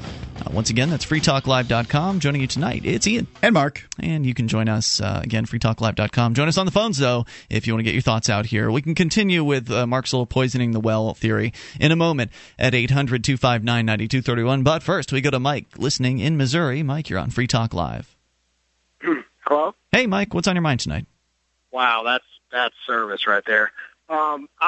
I wanted to talk about a story that I heard on the radio, and then I looked it up on the internet. It's in Philadelphia. They're talking about penalizing people for walking and texting at the same time on the street. In the street. Really? Have you guys heard about that? Yep. Yeah, I saw the headline. Somebody sent it off to me today. Wow. Another in a long line of weird, strange, big government programs. Well, you might bump into a pole or another person if you're walking and texting. I suppose you should walk out in front of a car. They're just trying to protect you after all, They're just looking out for your best interest, but I mean... You might walk into an open manhole cover.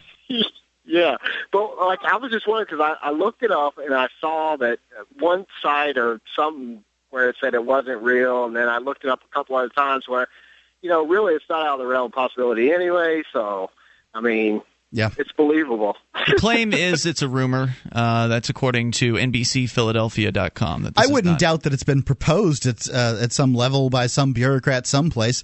Admittedly, I've kind of wandered a little bit while fiddling with my phone in the past. Could that create a traffic hazard? Sure, it could, I suppose. Yeah, I tend to think that doing anything while texting is not the smartest of ideas, but all that said, thanks for the call tonight. Appreciate hearing from you at 800-259. You hate telephone noise. It doesn't matter if it's background, ambient noise, static, or whatever it is. It just bugs you. Well, I'm done with the conversation anyway. 800-259-9231. So they're saying here that if a Philadelphia police officer observes a driver, cyclist, or pedestrian participating in any kind of potentially dangerous behavior, the officer will remind them to be careful. As long as they're not ticketing anybody for it, whatever. Good advice. Yeah. And I agree. I think that texting is a fairly dangerous activity, especially to do behind the wheel. I mean, what could possibly be so important? If it's an important text, they should call. Otherwise, just hang out. Get it at the stoplight or something like that if you really have to get it quickly. There are times the texts are really awesome. I think that often, a telephone call would be better.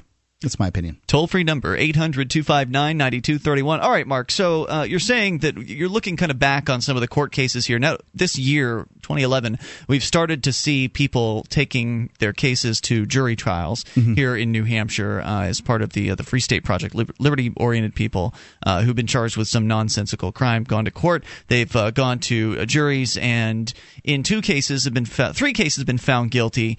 Two of those three cases happened in Keene. One was in Grafton, where Bob Constantine was found guilty and not guilty. They did I consider the Bob Constantine situation to be a victory because that's what Bob wanted. I mean, he claimed ahead of time that he didn't want these charges brought back. I think he would have liked to have walked away from it. I'm sure that's true, but right. Do you understand what didn't. He went to jail for 60 days. That much is true. For possession of pot. That much is true. But first conviction he was ever. Concerned that they were going to bring charges back on him if they found him not guilty in some way or another. And we've read about this, that essentially ex post facto or double jeopardy doesn't really exist in the United States anymore, sadly. And so he wanted to be found guilty of possession so that, this thing would all be over. So he got what he got the result that he stated that he wanted. I consider that a victory. Okay, well, I see where you're coming from, but he was still found guilty of possession. I'm really glad put in jail for 60 days. Fine that you've got an opinion on it, but his opinion is that he won. Yeah, I totally understand where you're coming from on that, Mark, but I think that it would have been better had he not had to go to jail for 60 days and be away from his family. And it'd be better if the government would have never brought the charges in the first place. No doubt about it. You really couldn't call that a victory, though, could you? Maybe they wouldn't have brought the charges. If enough people stop pleading guilty, then the government will stop bringing charges. And so we've seen people stand up to these charges. They've gone to court. Today, Pete and Ademo won decisively with a jury deciding that they were not guilty across all counts. And I don't know about this double jeopardy thing going away, Mark. I've never heard about that before, so that's news to me. I guess Pete and Damo aren't afraid of that because they won and they're not expecting to be brought back. Look, I'm not intimate with Bob Constantine's trial or the situation. I think that there are different situations in every circumstance. Do Pete and Adam How many of these trials have you gone to, by the way?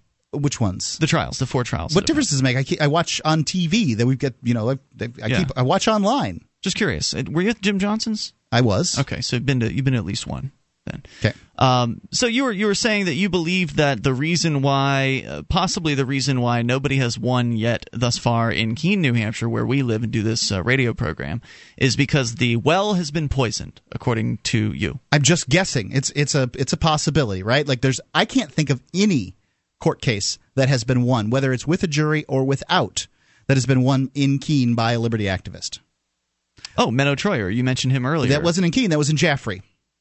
No, he won in Keene. No, he did. As I understand. Oh, you're right. They brought in the judge from Jaffrey, and he presided in the Keene court. Is that right? That is correct. Okay, so they brought a judge from out of town.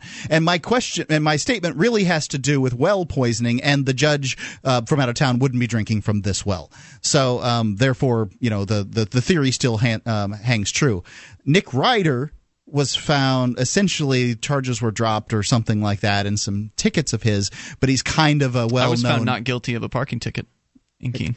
Well, I guess that just disproves everything, doesn't it? No, but what does disprove what you're saying is that people in Keene have different opinions, and I live here, and I know you live outside of town. Absolutely. And some people like the activists here. Some people don't like the activists here, and some people don't have an opinion because they don't know much about what goes on around them. Well, just because they don't know much about what goes on around them doesn't mean they don't have an opinion, okay? I mean, like, they can... Well, they don't have an opinion because they don't know about what's going on. They cannot have an opinion, but it wouldn't necessarily because they don't know what's going on. They might have an opinion if they were informed about what was going on. My concern is the people that don't know what's going on and do have an opinion. That's my largest concern. There are people like that, and that's why I've purchased advertising and one of the most popular restaurants in town, putting Free Keene that's great information on each table to counteract some of the negativity out there. I've heard that the radio station's back up in town too. This is the big complaint. Yeah, there's a community radio station in town as well. Yes, and the big complaint is that you guys are poisoning the well. Well, that's because liberty activists in Keene have been much more visible than the activists in the rest of the state. That's why people, when they look at New Hampshire as a place to go, when they're looking at the Free State Project and considering where to go, that's why they say, "Well, I'm considering Manchester or Keene." Well, why Keene? It's just this little town in the southwest of New Hampshire. The reason why is it's not even I think it's like number 7 in population. It's barely even in the top 10.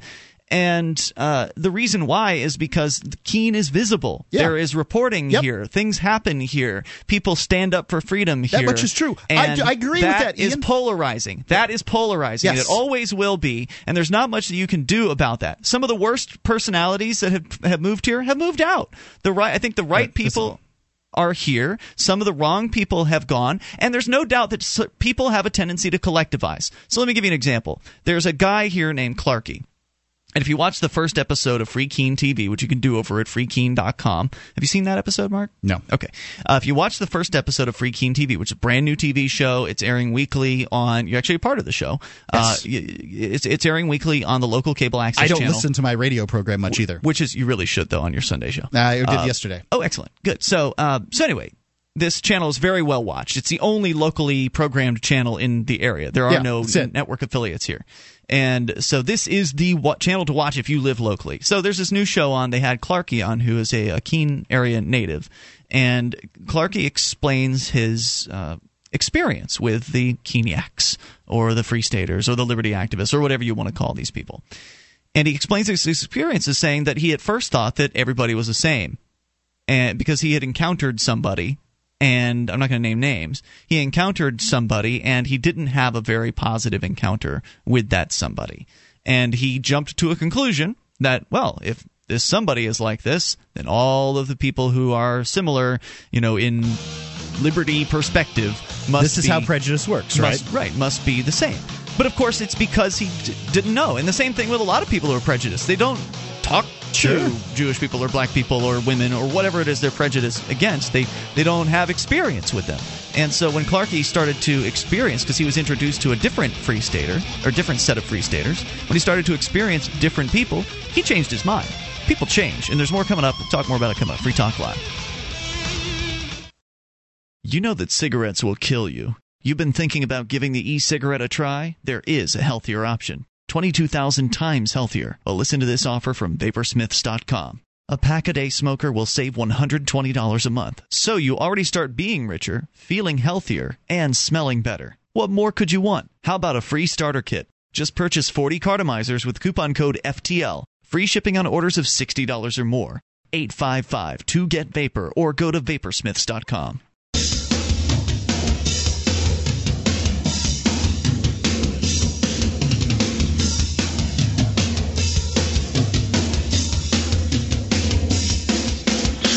This is Free Talk Live. Bring up anything you want. The toll-free number, 800-259-9231. That's the Sequel CAI toll-free line.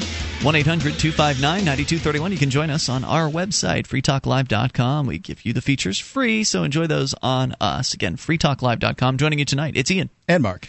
All right, so we're going to get back into your calls here in just a moment, but I want to give Mark just a little bit more to chew on about his concern, and I think it's a legitimate concern because some people are against the liberty activists here in the Keene area, for sure. People who you would think shouldn't necessarily be against the liberty activists, in many cases, have indicated their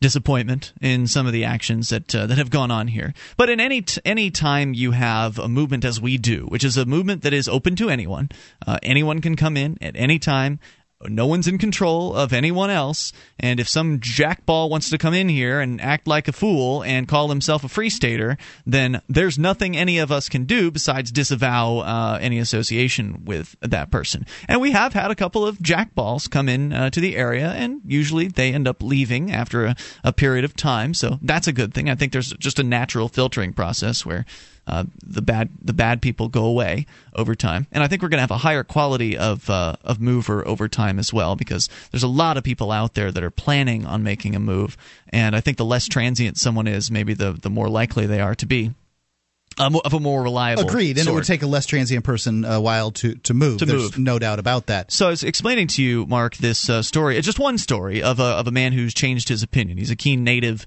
He's I think in his 30s, mid 30s. And his dad is actually a city councilor in town. And so because he changed his mind, because all it takes is another free stater to change someone's mind. You meet one, and if you meet a bad liberty activist, and there aren't that many in my opinion, but if you meet one of the bad ones and then you meet a good one, then that's going to make you realize, these people are different. They're not the Borg. They don't have the exact same mindset. They have differing beliefs even between the individuals within the movement. And it didn't take this gentleman long to figure this out. And now he's almost a fixture amongst the liberty community. In fact, I've always said that the best activists are the natives, the people who become activated or reactivated into the liberty movement by the fact that there are liberty activists around, people that get excited. So I certainly don't disagree with that. For one thing, places – I don't know how all places are. New Hampshire specifically has a tendency to be kind of insular, it's a tough little community of people. Yeah, them outsiders shouldn't be telling us folks how to run things, and that's probably the single biggest hurdle that the Free State Project has run up upon. And because of the outside the system activists in Keene being so getting so much press, they tend to exacerbate this problem even more so. It's like, what the hell are these weirdos that have come here doing? And I'm not even talking about sort of people who've done bad things. I'm talking about some normal activism. Many of the people have talked about things like flag burning. And you were out there filming this like it was cool. So, you gave your tacit approval of the king of the free staters to the flag burning. And I know you're not really the king of the free staters. I'm not in charge. I'm just saying that's how it looks to a lot of people. Not to mention that, but the beer drinking for whatever the water drinking out of beer bottles in the city council meeting for whatever reason blew up. And it didn't look good for the activists. It depends on who you ask. Maybe it didn't look good to you, Mark, but some people thought that was great. Some people, right? You can always fall back on some people, but if some people, right. This is what you don't understand, or maybe the people that are critiquing the outside the system. People I'm critiquing right now. It's okay. Me. It's me. What you don't understand has given me this idea. This is an idea I came up on my own. I don't do things based on what's popular. Okay, if I did things based on what's popular, I'd be doing a Republican talk radio show. Don't want you to do what's popular. I want you to do what's expeditious. And I'm asking, I'll do what's right. I'm going to do what's right and what I feel is right in my heart and what I feel drawn to do. And I'm sorry if that offends some people. Too bad. So that's the end of that story. Well, I'm not going to go and take a poll and say, well, if we were going to do this, what would you think about what we did? You're right. One could hand-wring oneself to death. There's no doubt about it. I agree with you. I'm just saying I wonder if the results of the court cases here in Keene, New Hampshire, have been absolutely a result of the fact of the possibility that the activists have, in fact, poisoned the well. I would say no, because it seems to me that having been to all of these trials that you're referring to and watched the people present their defenses, I would say that the reason why Pete and Ademo kicked butt today in Greenfield, Massachusetts, and came out with not guilty from that jury is because they did an awesome job in defending themselves. And I have to say that I wasn't bowled over by the performances of those two activists that have gone to jury trials here in Keene. I supported them. I was there to record their trials. I thought they did a decent job, but they didn't put the same kind of effort into their trials. That the message that they explained to oratory the jury skills too. The message that they explained to the jury wasn't as robust. It wasn't as in many cases they kind of cut themselves off. One of the trials, the gentleman at the end kind of he kind of sputtered out at the very end and didn't really do a powerful closing statement. It's emotionally draining to do these things. No doubt. No doubt. I mean, I don't blame anybody for wanting this to be over. No, I don't blame them either. I just want to make sure that, it's And Meg, understood. Who was one of the others, she, I think she kind of dropped the ball on some things as well when she was at trial. And when we interviewed that one guy, and you can go and see Juror Jim Tells All, search for that at FreeKeene.com if you want to see the first interview with a juror on one of these trials that we've gotten. Today was the second interview with a juror that we've ever gotten. Was it Pete and Ademo's trial? Talley TV reported that one. But if you look at the Juror Jim Tells All video, he reveals some of the reasons why he made the choice to find someone guilty of something that he ultimately thought he should have been found guilty for. The guy is so contradicted in right. I mean, he's absolutely it's befuddled. But and then you add to that, Mark, the fact that at the very end of every one of these trials, the judge gives the same statement across wherever we're talking about. It's Massachusetts, New Hampshire, it's all very similar. The statement is, you must follow the law no matter what your feelings are. That's not what happened at Jim's trial. Absolutely not. They were told to, that they were allowed to judge the conscience or something like that. Nope. Not by the judge. Not on what you're talking about. I was sitting in there. Nope. You must have misremembered that. No judge has ever given any kind of you can vote your conscience. I have to rehear what was said. You can go watch it over at FreeKeene.com. All of our trials are posted there. I recall hearing that not once, not ever has a judge said that, and nor will they until they're forced to by statute. Now there are people within the political system that are they're plotting this. They have a some sort of a piece of legislation that will make it so that they have to admit the right of conscience to the jury. But as of right now, the only people that can do that are the defendants. And some defendants have done a better job of this than others. Bob Constantine did a great job of it, and as a result, he was found not guilty on one particular charge. Pete and Ademo, I don't know how much they touched on it because I wasn't there for their closing statement today, but they just did a great overall job and really made the state look like a bunch of fools. Plus, having the courtroom going along with them was also very, very helpful. Sure. So there have been different things that have happened here, and maybe Mark, maybe you're right. Maybe the well is poisoned, and we don't have a chance at freedom in Keene, but I don't believe it. Oh, I would think that it would be a matter of time of letting the field lie fallow for a period of time. I think it is lying fallow because I think a lot of the kind of in-your-face activism has been lying low, and maybe that's a benefit. Well, and we've got the new TV show that's on the air now, and that's going to be seen by a lot of people. Media is, to me, always good. One of the reasons why the TV show was put out there, if you talk to JJ, who's the Thursday night co-host, he's also the producer of the TV show, one of his intentions is to correct misunderstandings about liberty activists in the area. And we've got this little flyer that, as I mentioned, I put on all the tables in a local restaurant, one of the most popular local, longest-running restaurants in Keene. It's on every single table, and it's called the Free Keene Truth Flyer. And I love the quote on it. Johnson put it together. It's Will Rogers, quote, "Rumor travels faster, but it don't stay put as long as truth." So whatever it is those people that hate the Free Staters are saying, and they exist. Some of them are out there, and they talk to people. Whatever they're saying is a bunch of crap for the most part. And when these people that are hearing these rumors actually get to meet somebody who, A, is actually a Free Stater, or B, is somebody that knows Free Staters and knows the truth, then they're going to have their misinformation corrected. And the more people that we bring on who are Keene natives and locals, people that have lived here for a long time, the more people they are connected to, because everybody knows a whole bunch of other people. And so those people they're connected to, they're going to be there when some of their friends say, those darn Free Staters, da-da-da. Well, wait a minute, I know those Free Staters, and they're pretty good people. Maybe you should talk to them, rather than just listening to what somebody spouting off at some local tavern says, or something like that. So I think that these things are going to change over time, especially. And as you say, I think the quality of activist is going up over time as well. Go to freestateproject.org to learn more about it. I think that mistakes are going to be made, and the more stuff you do, the more mistakes you're going to make. And sure, we're all learning from mistakes that. But you have to identify a mistake before you can. Yeah, it has to first be identified as a mistake. Toll free number is 800-259-9231. I just hope I can do half as well as Pete and Ademo when I go to my first jury trial coming up at the end of the month. 1-800-259-9231. Really don't want you to go to jail. You can take control. It's a very realistic possibility. Hour 3 is next. Free Talk Live. This Your Family Today tip is brought to you by Lil Drums. Every bit as fun as a full-size Nestle drumstick cone, and definitely cuter. Visit us at drumstick.com. Vacations are all about family time, but you don't have to leave home to have fun.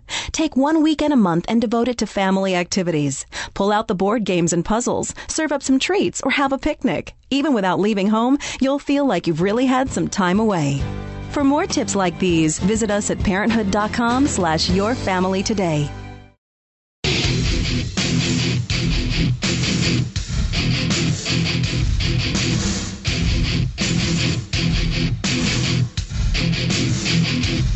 This is Free Talk Live. Bring up what you want and dial in toll free at 800-259-9231. That's the Sequel CAI toll free line. 1-800-259-9231. You can join us online at FreeTalkLive.com. Enjoy the features you'll find there free. Joining you tonight, it's Ian. And Mark. Once again, 800-259-9231. We'll continue here with an update, a really, really positive update. It's good news all around today. Positive update on a story we haven't talked about in years on this program. We'll give you that here in a little bit. But first, we go to the phones and your thoughts. Chris is in Indiana. Chris, you're on Free Talk Live with Ian and Mark. Hello, Chris. Hello. Hey, you're on the air. Go ahead with your thoughts. Hey, guys. Love the show. First of all, just want to say to everyone that I just got done weeding my freedom garden, so everyone should get out there and do the same. What does that mean? I got a garden, in the backyard, to get a little bit of independence, I guess. Oh, I see what you mean, like planting veggies so you can have your own food to eat, sure. That sort of thing. Gotcha. Exactly. I didn't know if you had a garden in your front yard because that is resulting in people. I heard about that. Yeah. Right, the woman that was looking at 93 days for having a garden in her front yard. So I didn't know if you were following suit. Oak Park, Michigan. Yeah, I heard about that, and I heard her interview on another radio show. All right. And, so what else? This is what I called in about. Last night I turned in a little late, and I heard you guys talking about the bookstores closing, the Borders 400 bookstores closing and stuff. Yeah, the whole chain shutting down, done for. They're starting to shut down already, I think, by Friday, and they're going to be done by September. Yeah, up here in northern Indiana where I'm at, they closed theirs, they were starting in January, right after Christmas and all that. Yep. They closed theirs 4 months ago. It's boarded up, if you know what I mean. Boarded up. So anyway, have you guys ever read the book Fahrenheit 451? Any of you two? Yep. You know what? I feel like I have. It reminds me of that kind of. Well, Ray Bradbury back in the late 50s wrote it. I believe it was late 50s. What reminds you about it? I mean, that was government banning books, right? Exactly. But, it was more banning. But I'm not talking about this is going on right now, but, it could be in the future where they're kind of through propaganda. Because, look, I get emails every day from Barnes & Noble and Amazon about promoting their Kindles and, Nooks and stuff. And they want people to just go all into electronic books instead of having the physical thing right in front of you. There's some advantages to it. So, wait, are you suggesting that this is some sort of diabolical plot to destroy... it's interesting because I'm not talking about how they love to do things through incrementalism and stuff. I'm not talking about this happening 5 years from now, but, maybe 100 years from now, maybe they're trying to do something incrementally to just get rid of books. I'm telling you, because how would transferring them to digital form help them in that cause? Well, look, if you really think about it, if there were because look. Just the fact that 400 bookstores are closing because mostly a lot of the reason is because of these people are switching over to electronic books. Well, and that's true. I think it's a lot easier for them to just erase books off these things. I'd much rather have the physical thing is what I'm saying. I suppose that a virus could go around, and I get where you're coming from with having the physical thing, but try to think of it this way. Do you think you don't think it was some diabolical plan that the all the blacksmiths and farriers went away, do you? All the blacksmiths and farriers went away when? In the turn of the 20th century? Thereabouts? Well, I don't know. I have no idea. You drive a car, don't you? Yeah. So do you do it because you hate blacksmiths? No. Well, my God, you should drive a horse. Yeah, no, dude, man, you're turning this something. You're like going into another direction. Yeah, I'm just saying that this is the march of technology. I'm not anti-technology. I'm not saying you are. I'm just saying that this is what is occurring. Yes, they could put a virus out there that would eat up your books or whatever that you have stored on a jump drive or something like that, I suppose. But it seems like a convenient way to keep these things. I mean, books are, they're kind of a dusty old. I disagree, Mark. I disagree. I mean, okay. I respect. I mean, with what part do you disagree?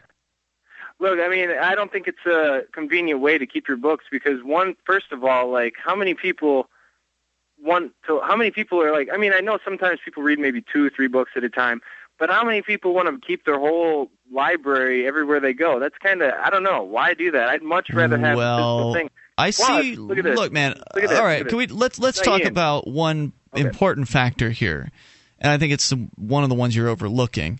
The idea that because things are somehow now digital, that they're easier to control or erase, should be pretty much just blown out of the water by the fact that, well, look what happens when someone releases something of interest on the internet to, say, some government that wants to delete it. Well, people like WikiLeaks and others pick it up and they mirror it, so it goes out all over the place. Having it in digital form means it's transferable, in the case of books, in almost an instant, because books don't take up a lot of data. It's just text. It's not like a movie or something like that. So you can literally transfer thousands upon thousands of books in literally an instant on the internet these days. And so to have the ability to just copy these things anywhere, anytime, put them anywhere you want to, store them in whatever medium you want. Your little virus that Mark's talking about here isn't going to hit your flash drive because it's not plugged into anything, or you can burn it to a CD or DVD or something like that and stick it in a folder somewhere, and then you're good to go. You can burn probably half the world's library to – you probably can burn an entire library to one DVD-ROM because books, again, don't take up a whole lot of space. So the fact that the books are digital actually makes it easier for them to propagate and much more difficult for them to be deleted or burned or whatever in any sort of a fashion. And in addition to that, having books being digitized, like with Google taking older books and scanning them in and putting them online, is actually making it so more people can reach more books than they've ever been able to reach before. It used to be that if you were trying to find... as you guys know, your eyes are part of your brain. And when you're looking at a screen, compared to a page, a physical page on a book, like there's different waves that transmit to the eyes, which send messages to the brain. It's in a different way, so it's harder to retain something when you, and it's also harder physically on your eyes when you're looking at a screen. As you've tipped your hand here. You've shown that you've tipped your hand. You've shown that you don't believe that this is a conspiracy to get rid of books. You've shown that you're anti-ebook. Well, okay, look. Come on, anti-ebook. You're out there organically taking care of your anti. You're out taking care of your organic garden, and you're anti-ebook. Not stimulating the economy because it's closed 400 stores. Think about how many jobs that's lost. Think of how many coffee shops. What about the blacksmiths? I don't think you've made up. Maybe you haven't made your point clear. I'm telling you that because cars came along and replaced horses, that now blacksmiths and farriers, there are far fewer of them. There used to be a couple in every community. Now there are none of them. One last question. The point I'm making is that labor changes. Do you think ebooks are good for humanity? Yes. That's just both of you. I want you to answer that. Yes. I think anything that humans want is good for humanity. No, I'm not saying that. I just wanted a yes or no answer from both of you. All right, thanks for the call, man. Appreciate hearing from you. Hey, enjoy your physical pages. I still have books. I don't have an e-book reader yet. I think that books are becoming an anachronism, just like newspapers. Right. I mean, he sounds like the old man shaking his newspapers and saying, "Newspapers will never die." I mean, come on. People are moving past these things, and the idea that, 400 stores have gone out of business, so clearly these ebooks aren't helping the economy, you are ignoring the larger picture, and you're ignoring the idea of creative destruction.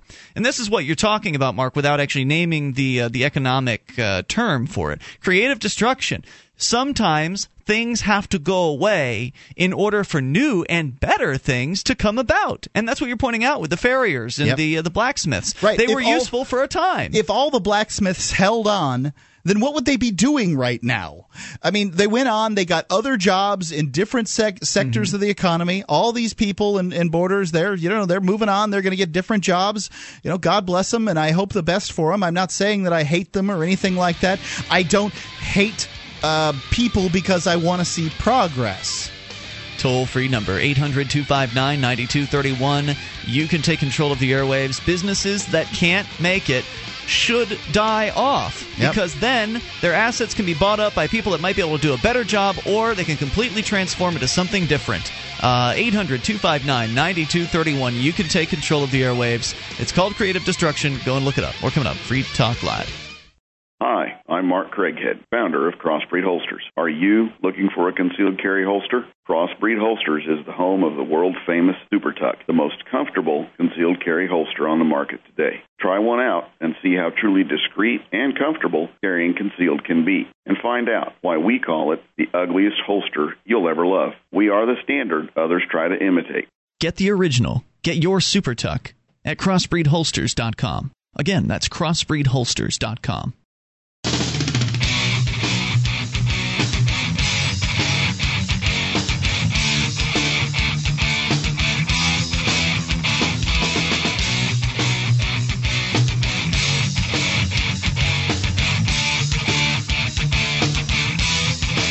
This is Free Talk Live. You can bring up anything you want. Dial in toll-free at 800-259-9231, the Sequel CAI toll-free line. 1-800-259-9231. You can join us on our website at FreeTalkLive.com, and we give you the features for free. Once again, 800-259-9231. You get to control the content of the website. You see something online you want to share with our listeners, you can submit it over at freetalklive.com, and you click Submit Show Prep. You submit it as show prep. It can be a news article or a blog post or video or something you find online that you think our listeners would want to see. And then others vote as to whether or not they like or dislike your suggestion. The most liked making it to the front page in the top of the website. So go and get interactive. And it's free, of course, at freetalklive.com. You know, we've been talking about the Free State Project off and on all evening, and if you think that the Free State Project is a good idea, the idea of getting 20,000 liberty-loving individuals to sign a statement that they will move to New Hampshire once 20,000 people do within 5 years, and you're frustrated by the rate at which people have been signing, lots of people want it to happen more quickly, myself included, consider this idea. A small group of liberty activists making telephone calls and petitioning in public areas for signers to the Free State Project Statement of Intent. If you think that's a good idea, then you should put your money behind what your beliefs are. Go to freestatenow.com and sponsor a mover, a signer. 1, 3, or 10 signers. Do it today. Please, we need your help. I'm going to make this happen. Me, Jason Osborne, Brian Travis, and Will Buchanan, names that you've heard on this show many times. We're going to make it happen. FreeStateNow.com. So we're talking books. Borders Books gone out of business. They're liquidating their inventory. They're liquidating the business now. They had a very tough time finding anybody to even buy their assets. It didn't work. Really didn't work out. So they're just going. You know, it stinks. Belly up. I mean, it really stinks. You know, I love going to Borders Books. I like books. I've read books all my life. When's the last time you were at Borders Books? When I was the last time, it's probably in 3 or 4 years. I like the idea. I like the idea of it, though. I love the idea that I can go someplace and sit down and you know, enjoy books with coffee and stuff like that. But I'm not single, right? You know, I mean, I can't just I'm not consuming the books the same way I used to. And I imagine a lot of people really are into these e-reader things. Everybody's carrying around an iPad. We told you – you weren't here last night, Mark, but Dale and I got into this last night, and the numbers are stunning. The e-reader, book readers, Kindle, Nook, etc., those things are taking off in popularity. And sure they are. Sales of physical books are dropping off the radar. Let's go to John, listening in Indiana to WXNT in Indianapolis. John, you're on Free Talk Live with Ian and Mark. John, in Indy. Hello. Hey. Earlier you were talking to a gentleman who didn't really trust the e-readers, the Kindles and stuff like that. There is an extremely famous incident that happened early in the Kindle's life. Somebody had published a book on, you know, the Kindle bookshelf, and it turns out that they didn't really have the copyright to sell that book, so Amazon removed that book from everybody who had bought and downloaded it. I do remember this. And you know what the title of the book was, don't you? Had something to do with intellectual property. It was 1984, George Orwell. That's right. Wow. Now I remember. You know, that's a problem with copyright, though, not necessarily. Well, no, he's suggesting that go on with your story. He's saying that Amazon apparently has some power to go get these things. That's the thing. A lot of the Kindle owners didn't realize that Amazon had that ability to, once you bought, purchased, downloaded, the file is in your Kindle, you're reading it. Next time you turn on your Kindle, it's not there because Amazon took it back. They deleted it remotely. So that's unfortunate. I absolutely understand. When you're talking about the proprietary things, you're talking about these iPads, you're talking about the Kindle, you're talking about stuff where a big company runs that gizmo. Mm-hmm. And I can see the problem. I can see the issue. But you can believe that tablets are going to become so ubiquitous, they're going to be put together by so many different places that it's going to be kind of like jump drives. The Logitech. If I have a jump drive by Logitech, they don't come and get my stuff out of my jump drive anymore because it's not – They have no way of doing that. They have no way of doing it. So, I think that it's going to – that as time progresses, the technology is going to move towards the people as it always does, and we will have fewer of these problems. I see the issue, though, and I think it's a great point you've raised. And it's a really sad thing, too, because the way, the media makers – and the media sellers are acting these days, they really don't want you to own a copy anymore. They want you to pay them for a license to watch it and enjoy it, but it's not really yours. Yeah, right? I agree with you. I share the same concern. There's no doubt about that, but I also agree with what Mark's saying, and that is over time, the market moves towards empowering the little guy. And, for instance, if you go to book.freeKeene.com, we've got several downloadable PDF, and there's also, I think, a PZB. I don't even know what format that is. But these different EPUB, ebook formats are there. You can download a few books in those formats. And those are yours. I mean, you keep them. They're yours. You can store them in whatever way that you want, and nobody has any control over that. So if what people want is control over their book inventory, then I think the market will respond to that. Well, and a lot of it has to do with, being careful of what you buy. Are you buying a physical copy? Are you buying something that can't be taken back? Because, like I said, with that whole Kindle incident, that was one of the big shockers. A lot of people didn't realize that Amazon could take something. It's a great point. It is shocking, but you know as well as I do that we can go right now on the internet and get a free copy of 1984 just because it's that easy. Yep. Hey, thanks for the call tonight. I appreciate hearing from you at 800-259-9231. To Jason, listening in Delaware to WGMD-FM. Jason, you're on Free Talk Live with Ian and Mark. Hey, what's up? Hey, Jason, what's on your mind? I was going to talk about this e-book you were talking about. Sure. You know how much they cost?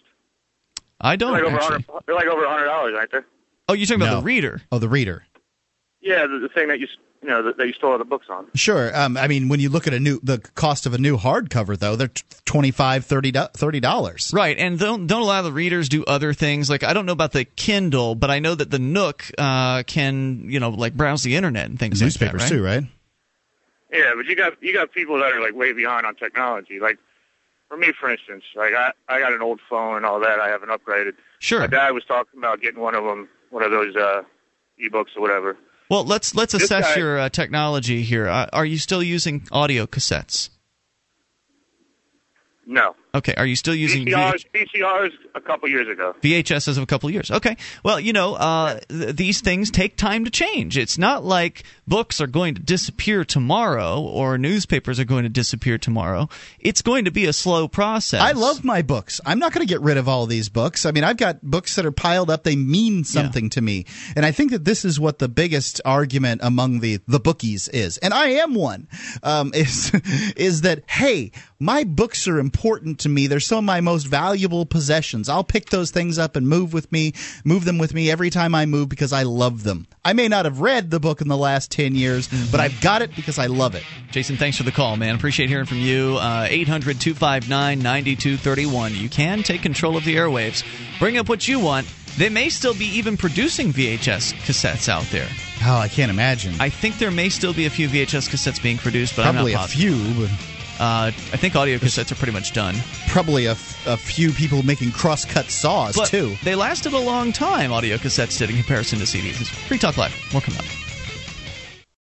DVD, books, music, instruments, periodicals, computers, software, electronics, photo, cell phone, office products, home and garden, bed and bath, furniture, kitchen, pet supplies, automotive, hardware, apparel, shoes, jewelry, grocery, healthcare, sports and outdoors, toys, games, used, and more. It's a department store at your fingertips. Shop.freetalklive.com. Get all your shopping done, get a great deal, and a portion of your purchase goes to benefit Free Talk Live when you enter Amazon via shop.freetalklive.com.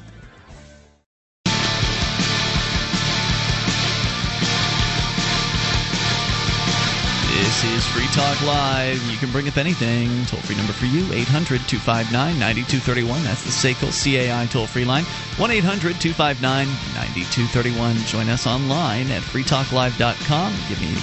We give you the features on the site for free, so enjoy those on us, the webcam, the mobile site, listen lines, listening options of various different types available there. Go to listen.freetalklive.com to get some of those and explore the website, because everything there is free, so enjoy it. It's all there at freetalklive.com. Now, you know that those cigarettes are going to kill you, right? And I'm sure you've been thinking about giving the e-cigarette a try, as inevitably more and more people around you are picking it up.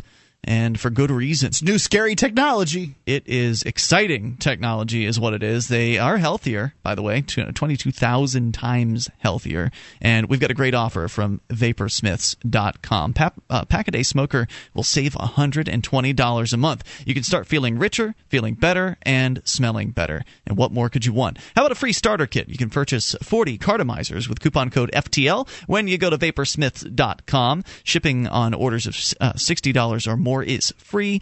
Call them at 855-2GET-VAPOR. That's 855, the number 2, GET-VAPOR, or go to Vaporsmiths.com. And again, don't forget to use coupon code FTL when you buy 40 cartomizers there and get yourself started with these vaporizers. They're great. I mean, I don't even use nicotine, and I love my vaporizer. Yeah, you love playing with that thing. It's amusing to me that a guy that doesn't smoke, has never smoked cigarettes, just enjoys puffing on that vaporizer like you do. But there's nothing you like a promo item. If you want to practice smoke rings, man, this thing is great for it, because you don't have the nastiness of smoke, but you still have the cloud that comes out. So I've been having fun with it. Anyway, Vaporsmiths.com. 800-259-9231. Let's continue with you and your thoughts and go all the way over to Down Under. Phil is on the line. Phil, you're on Free Talk Live. Hey, good day. How you doing? Hey, good day, sir. What's on your mind? All righty, just a couple of things. First off, it's what that guy was saying about not wanting e-books to become popular. It's a big conspiracy. We're going to lose the paper books and all that. It's just like him saying, we shouldn't have these computers. What about all the people who make and repair typewriters? Mm-hmm. We can't have that. Also, that guy who said that it's going to sort of hurt him because he's not that technically minded. The market has a good habit of providing whatever potential customers want. I mean, for example, I have just a really cheap e-reader. It doesn't really do anything regarding DRM. I just grab whatever I want, drag them over as if it's a virtual hard drive. Hold on, Phil. DRM, Digital Rights Management, that's the code for what was being discussed earlier, where companies have like a hand over your product essentially forever. You're saying your reader doesn't have that? No, my one doesn't have that, but how do you get books for it? You don't have to go through Amazon. Like, how would you get a book for that thing if you're not going through Amazon? There are ways, but then again, I am relatively technically minded. Now, for that person who is not very technically minded, he will be able to choose a device which is in his hand, and he will effectively bookstore in his hands. He can browse, he can search. Whatever he wants, he can download directly to the device. It will become so bloody simple that he will not need to be technically minded to get what he wants. So, yes, it is still pretty early days, but I really don't think he's got anything to worry about at all. Well, okay. The suggestion with Fahrenheit 451 or whatever it was, the book, the Ray Bradbury book that I read 20 years ago or whatever it was that the government was going to come around and destroy knowledge by burning books. Mm-hmm. That genie, that pigeon has flown the coop. The government can't destroy knowledge at this point because, I mean, look at WikiLeaks, look at YouTube. I mean, there's just too much knowledge on the internet for the government to ever get its claws into. So, yes, I agree with the one caller who called in with the Amazon story about 1984. Wow, that's really interesting in this conversation. But at the same time, the government can't stop the flow of information. I agree. Yeah, well, the books that I have stored in my Dropbox. I also have stored on multiple hard drives. So if someone does come for my books, I have copies all over the place, so I will not lose my stuff. Now, there was also a comment before about how information looked at on a screen is not as easily retained. If you're talking about an LCD screen, a backlit screen, then he is absolutely right. There are studies to show that. But the ebooks use what's called e-paper. And the only time it uses energy at all is to turn the page. And as long as you're just looking at a page, it's not using any power at all. Really? And it's just like you're looking at a piece of paper. It's just a static image on a matte screen. Huh. And it is just like you're looking at physical paper. It's interesting technology. It's fascinating. I was not aware of that. Thank you for the enlightenment, Phil, and thanks for the call tonight. I appreciate hearing from you at 800-259-9231. Let's continue with you and your thoughts. We'll go to Robert, listening in West Virginia. Robert, you're on Free Talk Live with Ian and Mark.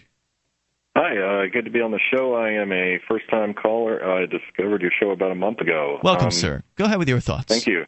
Okay, quickly about Borders, it seems to me they kind of brought this on themselves. If you look at Barnes & Noble, the same time Borders declared bankruptcy, Barnes & Noble said they had one of their best years ever. I was wondering how they were doing. That's interesting.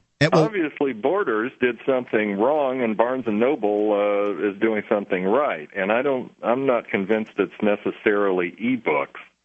No, I agree with you. I mean, we suggested this last night, but we didn't have any information about Barnes & Noble at the time.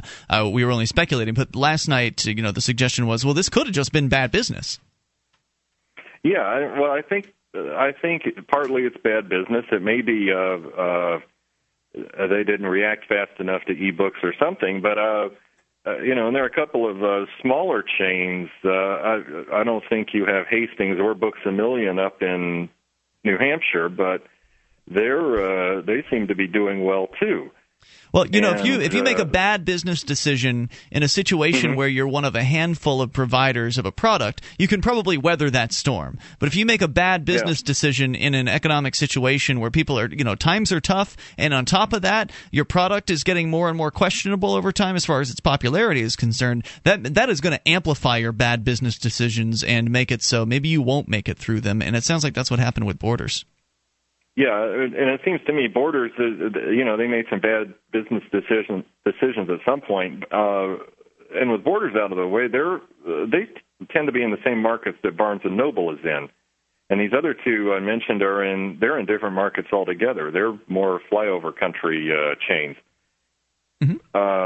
One other thing, I kind of have a bone to pick with the book industry in general is I like buying hardcovers that are printed on paper that's going to last, permanent quality paper. And if you go into Borders or any other book chain today, most of the hardcovers, has anyone else noticed that they're printed on the same quality paper that paperbacks are now? They're going to turn yellow in 5 years? I have noticed that the type of paper in hardcovers has gotten more and more kind of... rough and porous as opposed to... That's been my experience. So they're cutting costs? Is that what you're saying? Yeah, or if not cutting costs, I think it's a cheaper grade of paper. I think there's another motive, and that is they want you to keep, if you want to have a new quality book on your shelf at all times, they want you to keep coming back and buying a new copy every 5 or 10 Interesting. Years. I would guess it's probably more likely that they just want to cut costs. That's my guess. I think you're probably right. But just kind of a bone to pick I have with the book industry. Yeah, and thanks for the... As long as they keep cutting costs on us like that, the market is going to react. You're damn right they are. Thanks for the call tonight. I appreciate the eye-opener on that one. I did not know. I didn't know because I don't buy hardcover books, and so I don't pay attention to that stuff. Interesting. 800-259-9231. You can take control here. Let's talk to Scott in West Virginia, listening to WVTS in Charleston. Scott, you're on Free Talk Live with Ian and Mark. Hey, how you guys doing tonight? Just great, Scott. Go ahead with your thoughts. Just touch something small. You were talking about intellectual property earlier, and about suppression of information through intellectual property. If you'd like, I can hold and wait until the break's over. Be happy to. Hang on, dude. We'll bring you back here in a moment. It's quite a teaser. At 800-259-9231. You can take control, even in these remaining moments coming up here. And as far as that update on that old story, we're going to probably hold on to that one. It's a big one, and we're not going to have time to share it all with you here. It's about the Nazi Pop Twins we've talked about in the past, and there's some really exciting news about them. More coming up here in moments. This is Free Talk Live. We wouldn't be where we are without our amplifiers. Their $3 per month helps us spread Free Talk Live and gets them access to perks at amp.freetalklive.com.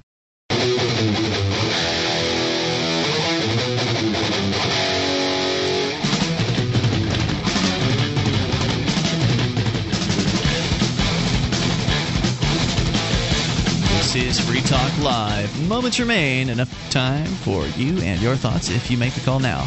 1-800-259-9231. That's the Sequel CAI toll-free line. 800-259-9231. The books conversation has come up again, and we're going to continue with it here in a moment. But first... You know the U.S. dollar is devaluing. You can see it happening every day.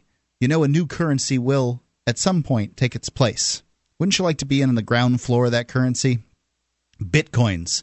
They are a decentralized, anonymous internet currency. They're free to use, free to accept, and free from inflation forever. You can use them anywhere in the world, and their value seems to only be growing with time, or at least it's trending upward.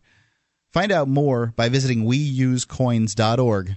Don't be kicking yourself in the pants in a month. Your dollars are going down. Bitcoins are trending up. WeUseCoins.org. All right, 800-259-9231 as we continue with you and your thoughts. We've got Scott on the line listening in West Virginia to WVTS in Charleston. Scott, go ahead with your comments. Scott, do we lose Scott in West Virginia? Going once. Scott. Yeah, I'm here. There you are, sir. Here. Go ahead. It lost me for a second. No worries. There you are. But no, I was getting into intellectual property, but especially in this area, I know a thing or two about it. There are, I'm not going to name names or name corporations, but there was one corporation in our area, locally here, that purposely did not patent a lot of their products. They kept many of them in-house, and they had the reins on several people, higher-ups in the company, that more or less was entrusted with this information. So they treated them very well. For the reason being that if they went out the door, your intellectual property went with it, and they could go get a job with somebody else, turn around, and another company would own that little bit of information.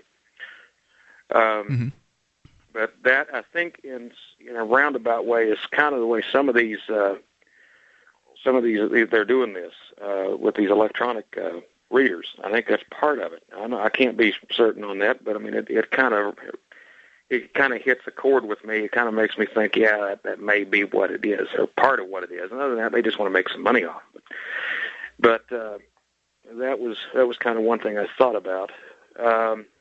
You had your last your caller there from Australia, I think, was also mentioning about the e-readers not using not much power when they were sitting unless you turned the page. Mm-hmm. I don't own one of these devices, but I can tell you I know how those work. It's based on very old technology where you had what was known as a storage oscilloscope back in the 60s, and they could sit there and they could store a waveform pattern on a screen, and then they could call it up by the push of a button. And it would be stored on the face of the screen, but it's the same thing. It's been carried over to LCD displays, but it's that's basically that argument. That's been carried over. But electronic paper, e-paper, and electronic ink are a range of display technologies which are designed to mimic the appearance of ordinary ink on paper. This, according to Wikipedia. Unlike conventional backlit flat panel displays, electronic paper displays reflect light like ordinary paper. Many of the technologies can hold text and images indefinitely without using electricity, while allowing images to be changed later. Flexible electronic paper uses plastic substrates and plastic electronics for the display backplane. It's often considered to be more comfortable to read than conventional displays, and this is due to the stable image, which has no need to be refreshed constantly, whereas your display that you're looking at on your computer is probably refreshing at a rate of 60 times per second. So there's a lot of work involved in that. It also, let's see here, due to the stable image, wider viewing angle, and that it reflects ambient light rather than emitting its own light. An ideal e-paper display can be read in direct sunlight without the image appearing to fade, and so on and so forth. There's more information there. By the way, they're also using this now with pricing labels in retail shops, general signage, timetables at bus stations, electronic billboards, and more places. So very interesting. Go ahead with any other thoughts you have. That was about it, but maybe we can get into more discussion some other night when we're on another topic. But that just There's always another topic coming, and I thank you for the call tonight. I appreciate hearing from you at 800-259-9231. Let's continue with Charlie, listening in West Virginia to XM Satellite Radio's America's Talk. Hello, Charlie. Charlie in West Virginia. Is that me? It might be. What's your name? That's actually I'm Kevin. Oh, well, Kevin, where are you calling from? I'm calling from Pennsylvania. Somebody got a little mixed up behind the board. Go ahead with your thoughts, Kevin. Apologize. All right. Well, one thing that I'll say about the current topic is that all this talk about the e-readers, I'm actually thinking about getting one for myself. We're selling e-readers. You know, if you want to buy one, you can go to shop.freetalklive.com, and that is our link to Amazon. There are links to Amazon there, and when you buy one through that link, Free Talk Live will get a portion of the sale. I definitely would consider purchasing one that way. I appreciate it. I actually am going to switch from the book topic, however. Okay. I'm just leaving an event in around Gettysburg, Pennsylvania. I had a really good time. It was a nice little picnic, and a gentleman who I've been reading up on for a while now, his name's Sheriff Richard Mack. I don't know if you're all familiar with him. Yeah, I'm fairly familiar with him. He's been kind of in the liberty movement for quite a while. Right, right. He's actually having an official speaking event in Gettysburg 2 days from now. So anyone who might be listening that might want to check that out can go to sheriffmack.com. If I can just kind of speak to some of your listeners who don't know much about him, Sheriff Mack was a sheriff in Arizona who, when the Brady Bill was passed under the Clinton administration, the first day that it came into effect, he started a lawsuit claiming that the Brady Bill was unconstitutional and ended up taking that suit the whole way to the Supreme Court and beating the federal government. And the Supreme Court ruled that it was unconstitutional. I listened to him speak for just over an hour, basically just telling everyone that really government has to start with you and then go directly on to your local government and county government. And basically what the findings of the Supreme Court were in this case is that your local government does not have to take any suggestions or laws from the federal government. As long as they don't take the money, right? You know, I'm not too sure about that. Well, because usually when you take the money as a local or state government, if you take the money, it's like taking the 30 pieces of silver, and there's all kinds of nasty strings that are attached to it. But I think you're correct. If you look at New Hampshire, for instance, there's no seatbelt law here for adults. And as a result of that, New Hampshire doesn't get a specific handout from the federal government. If they were to take that handout, part of the terms on taking that handout would be they would have to take the law as well. Right. Yeah, I mean, it would make sense.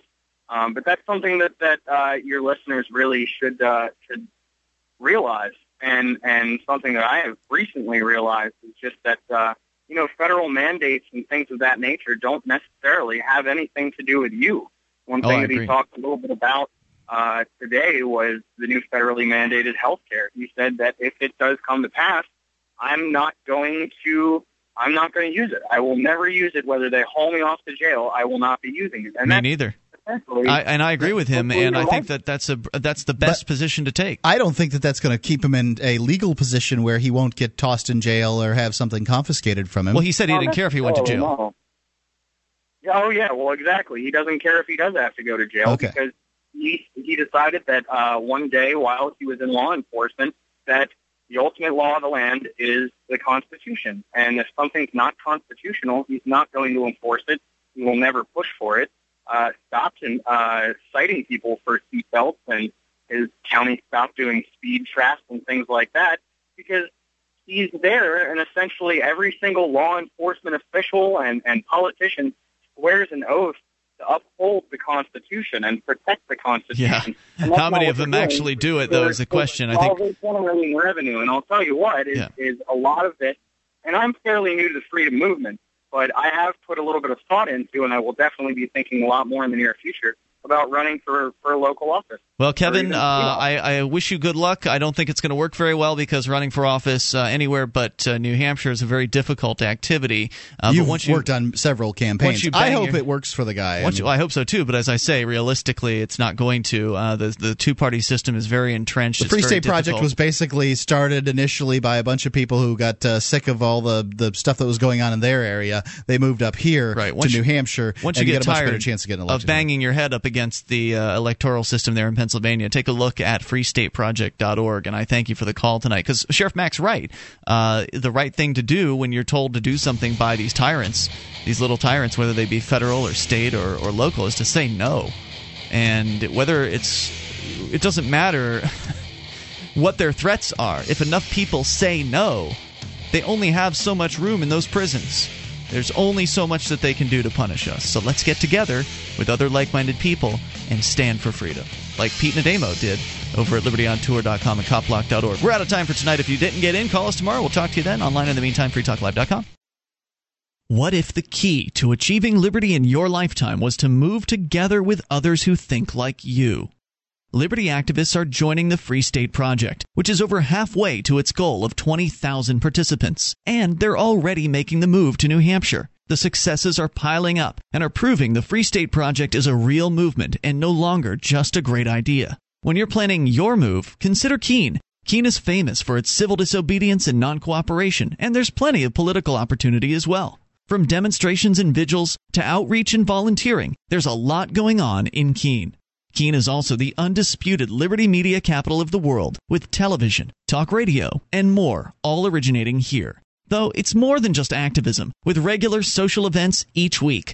See what's happening at FreeKeene.com and get connected with video, audio, free books, a forum, and activist tools you can download and use in your area at FreeKeene.com. That's FreeKeene.com.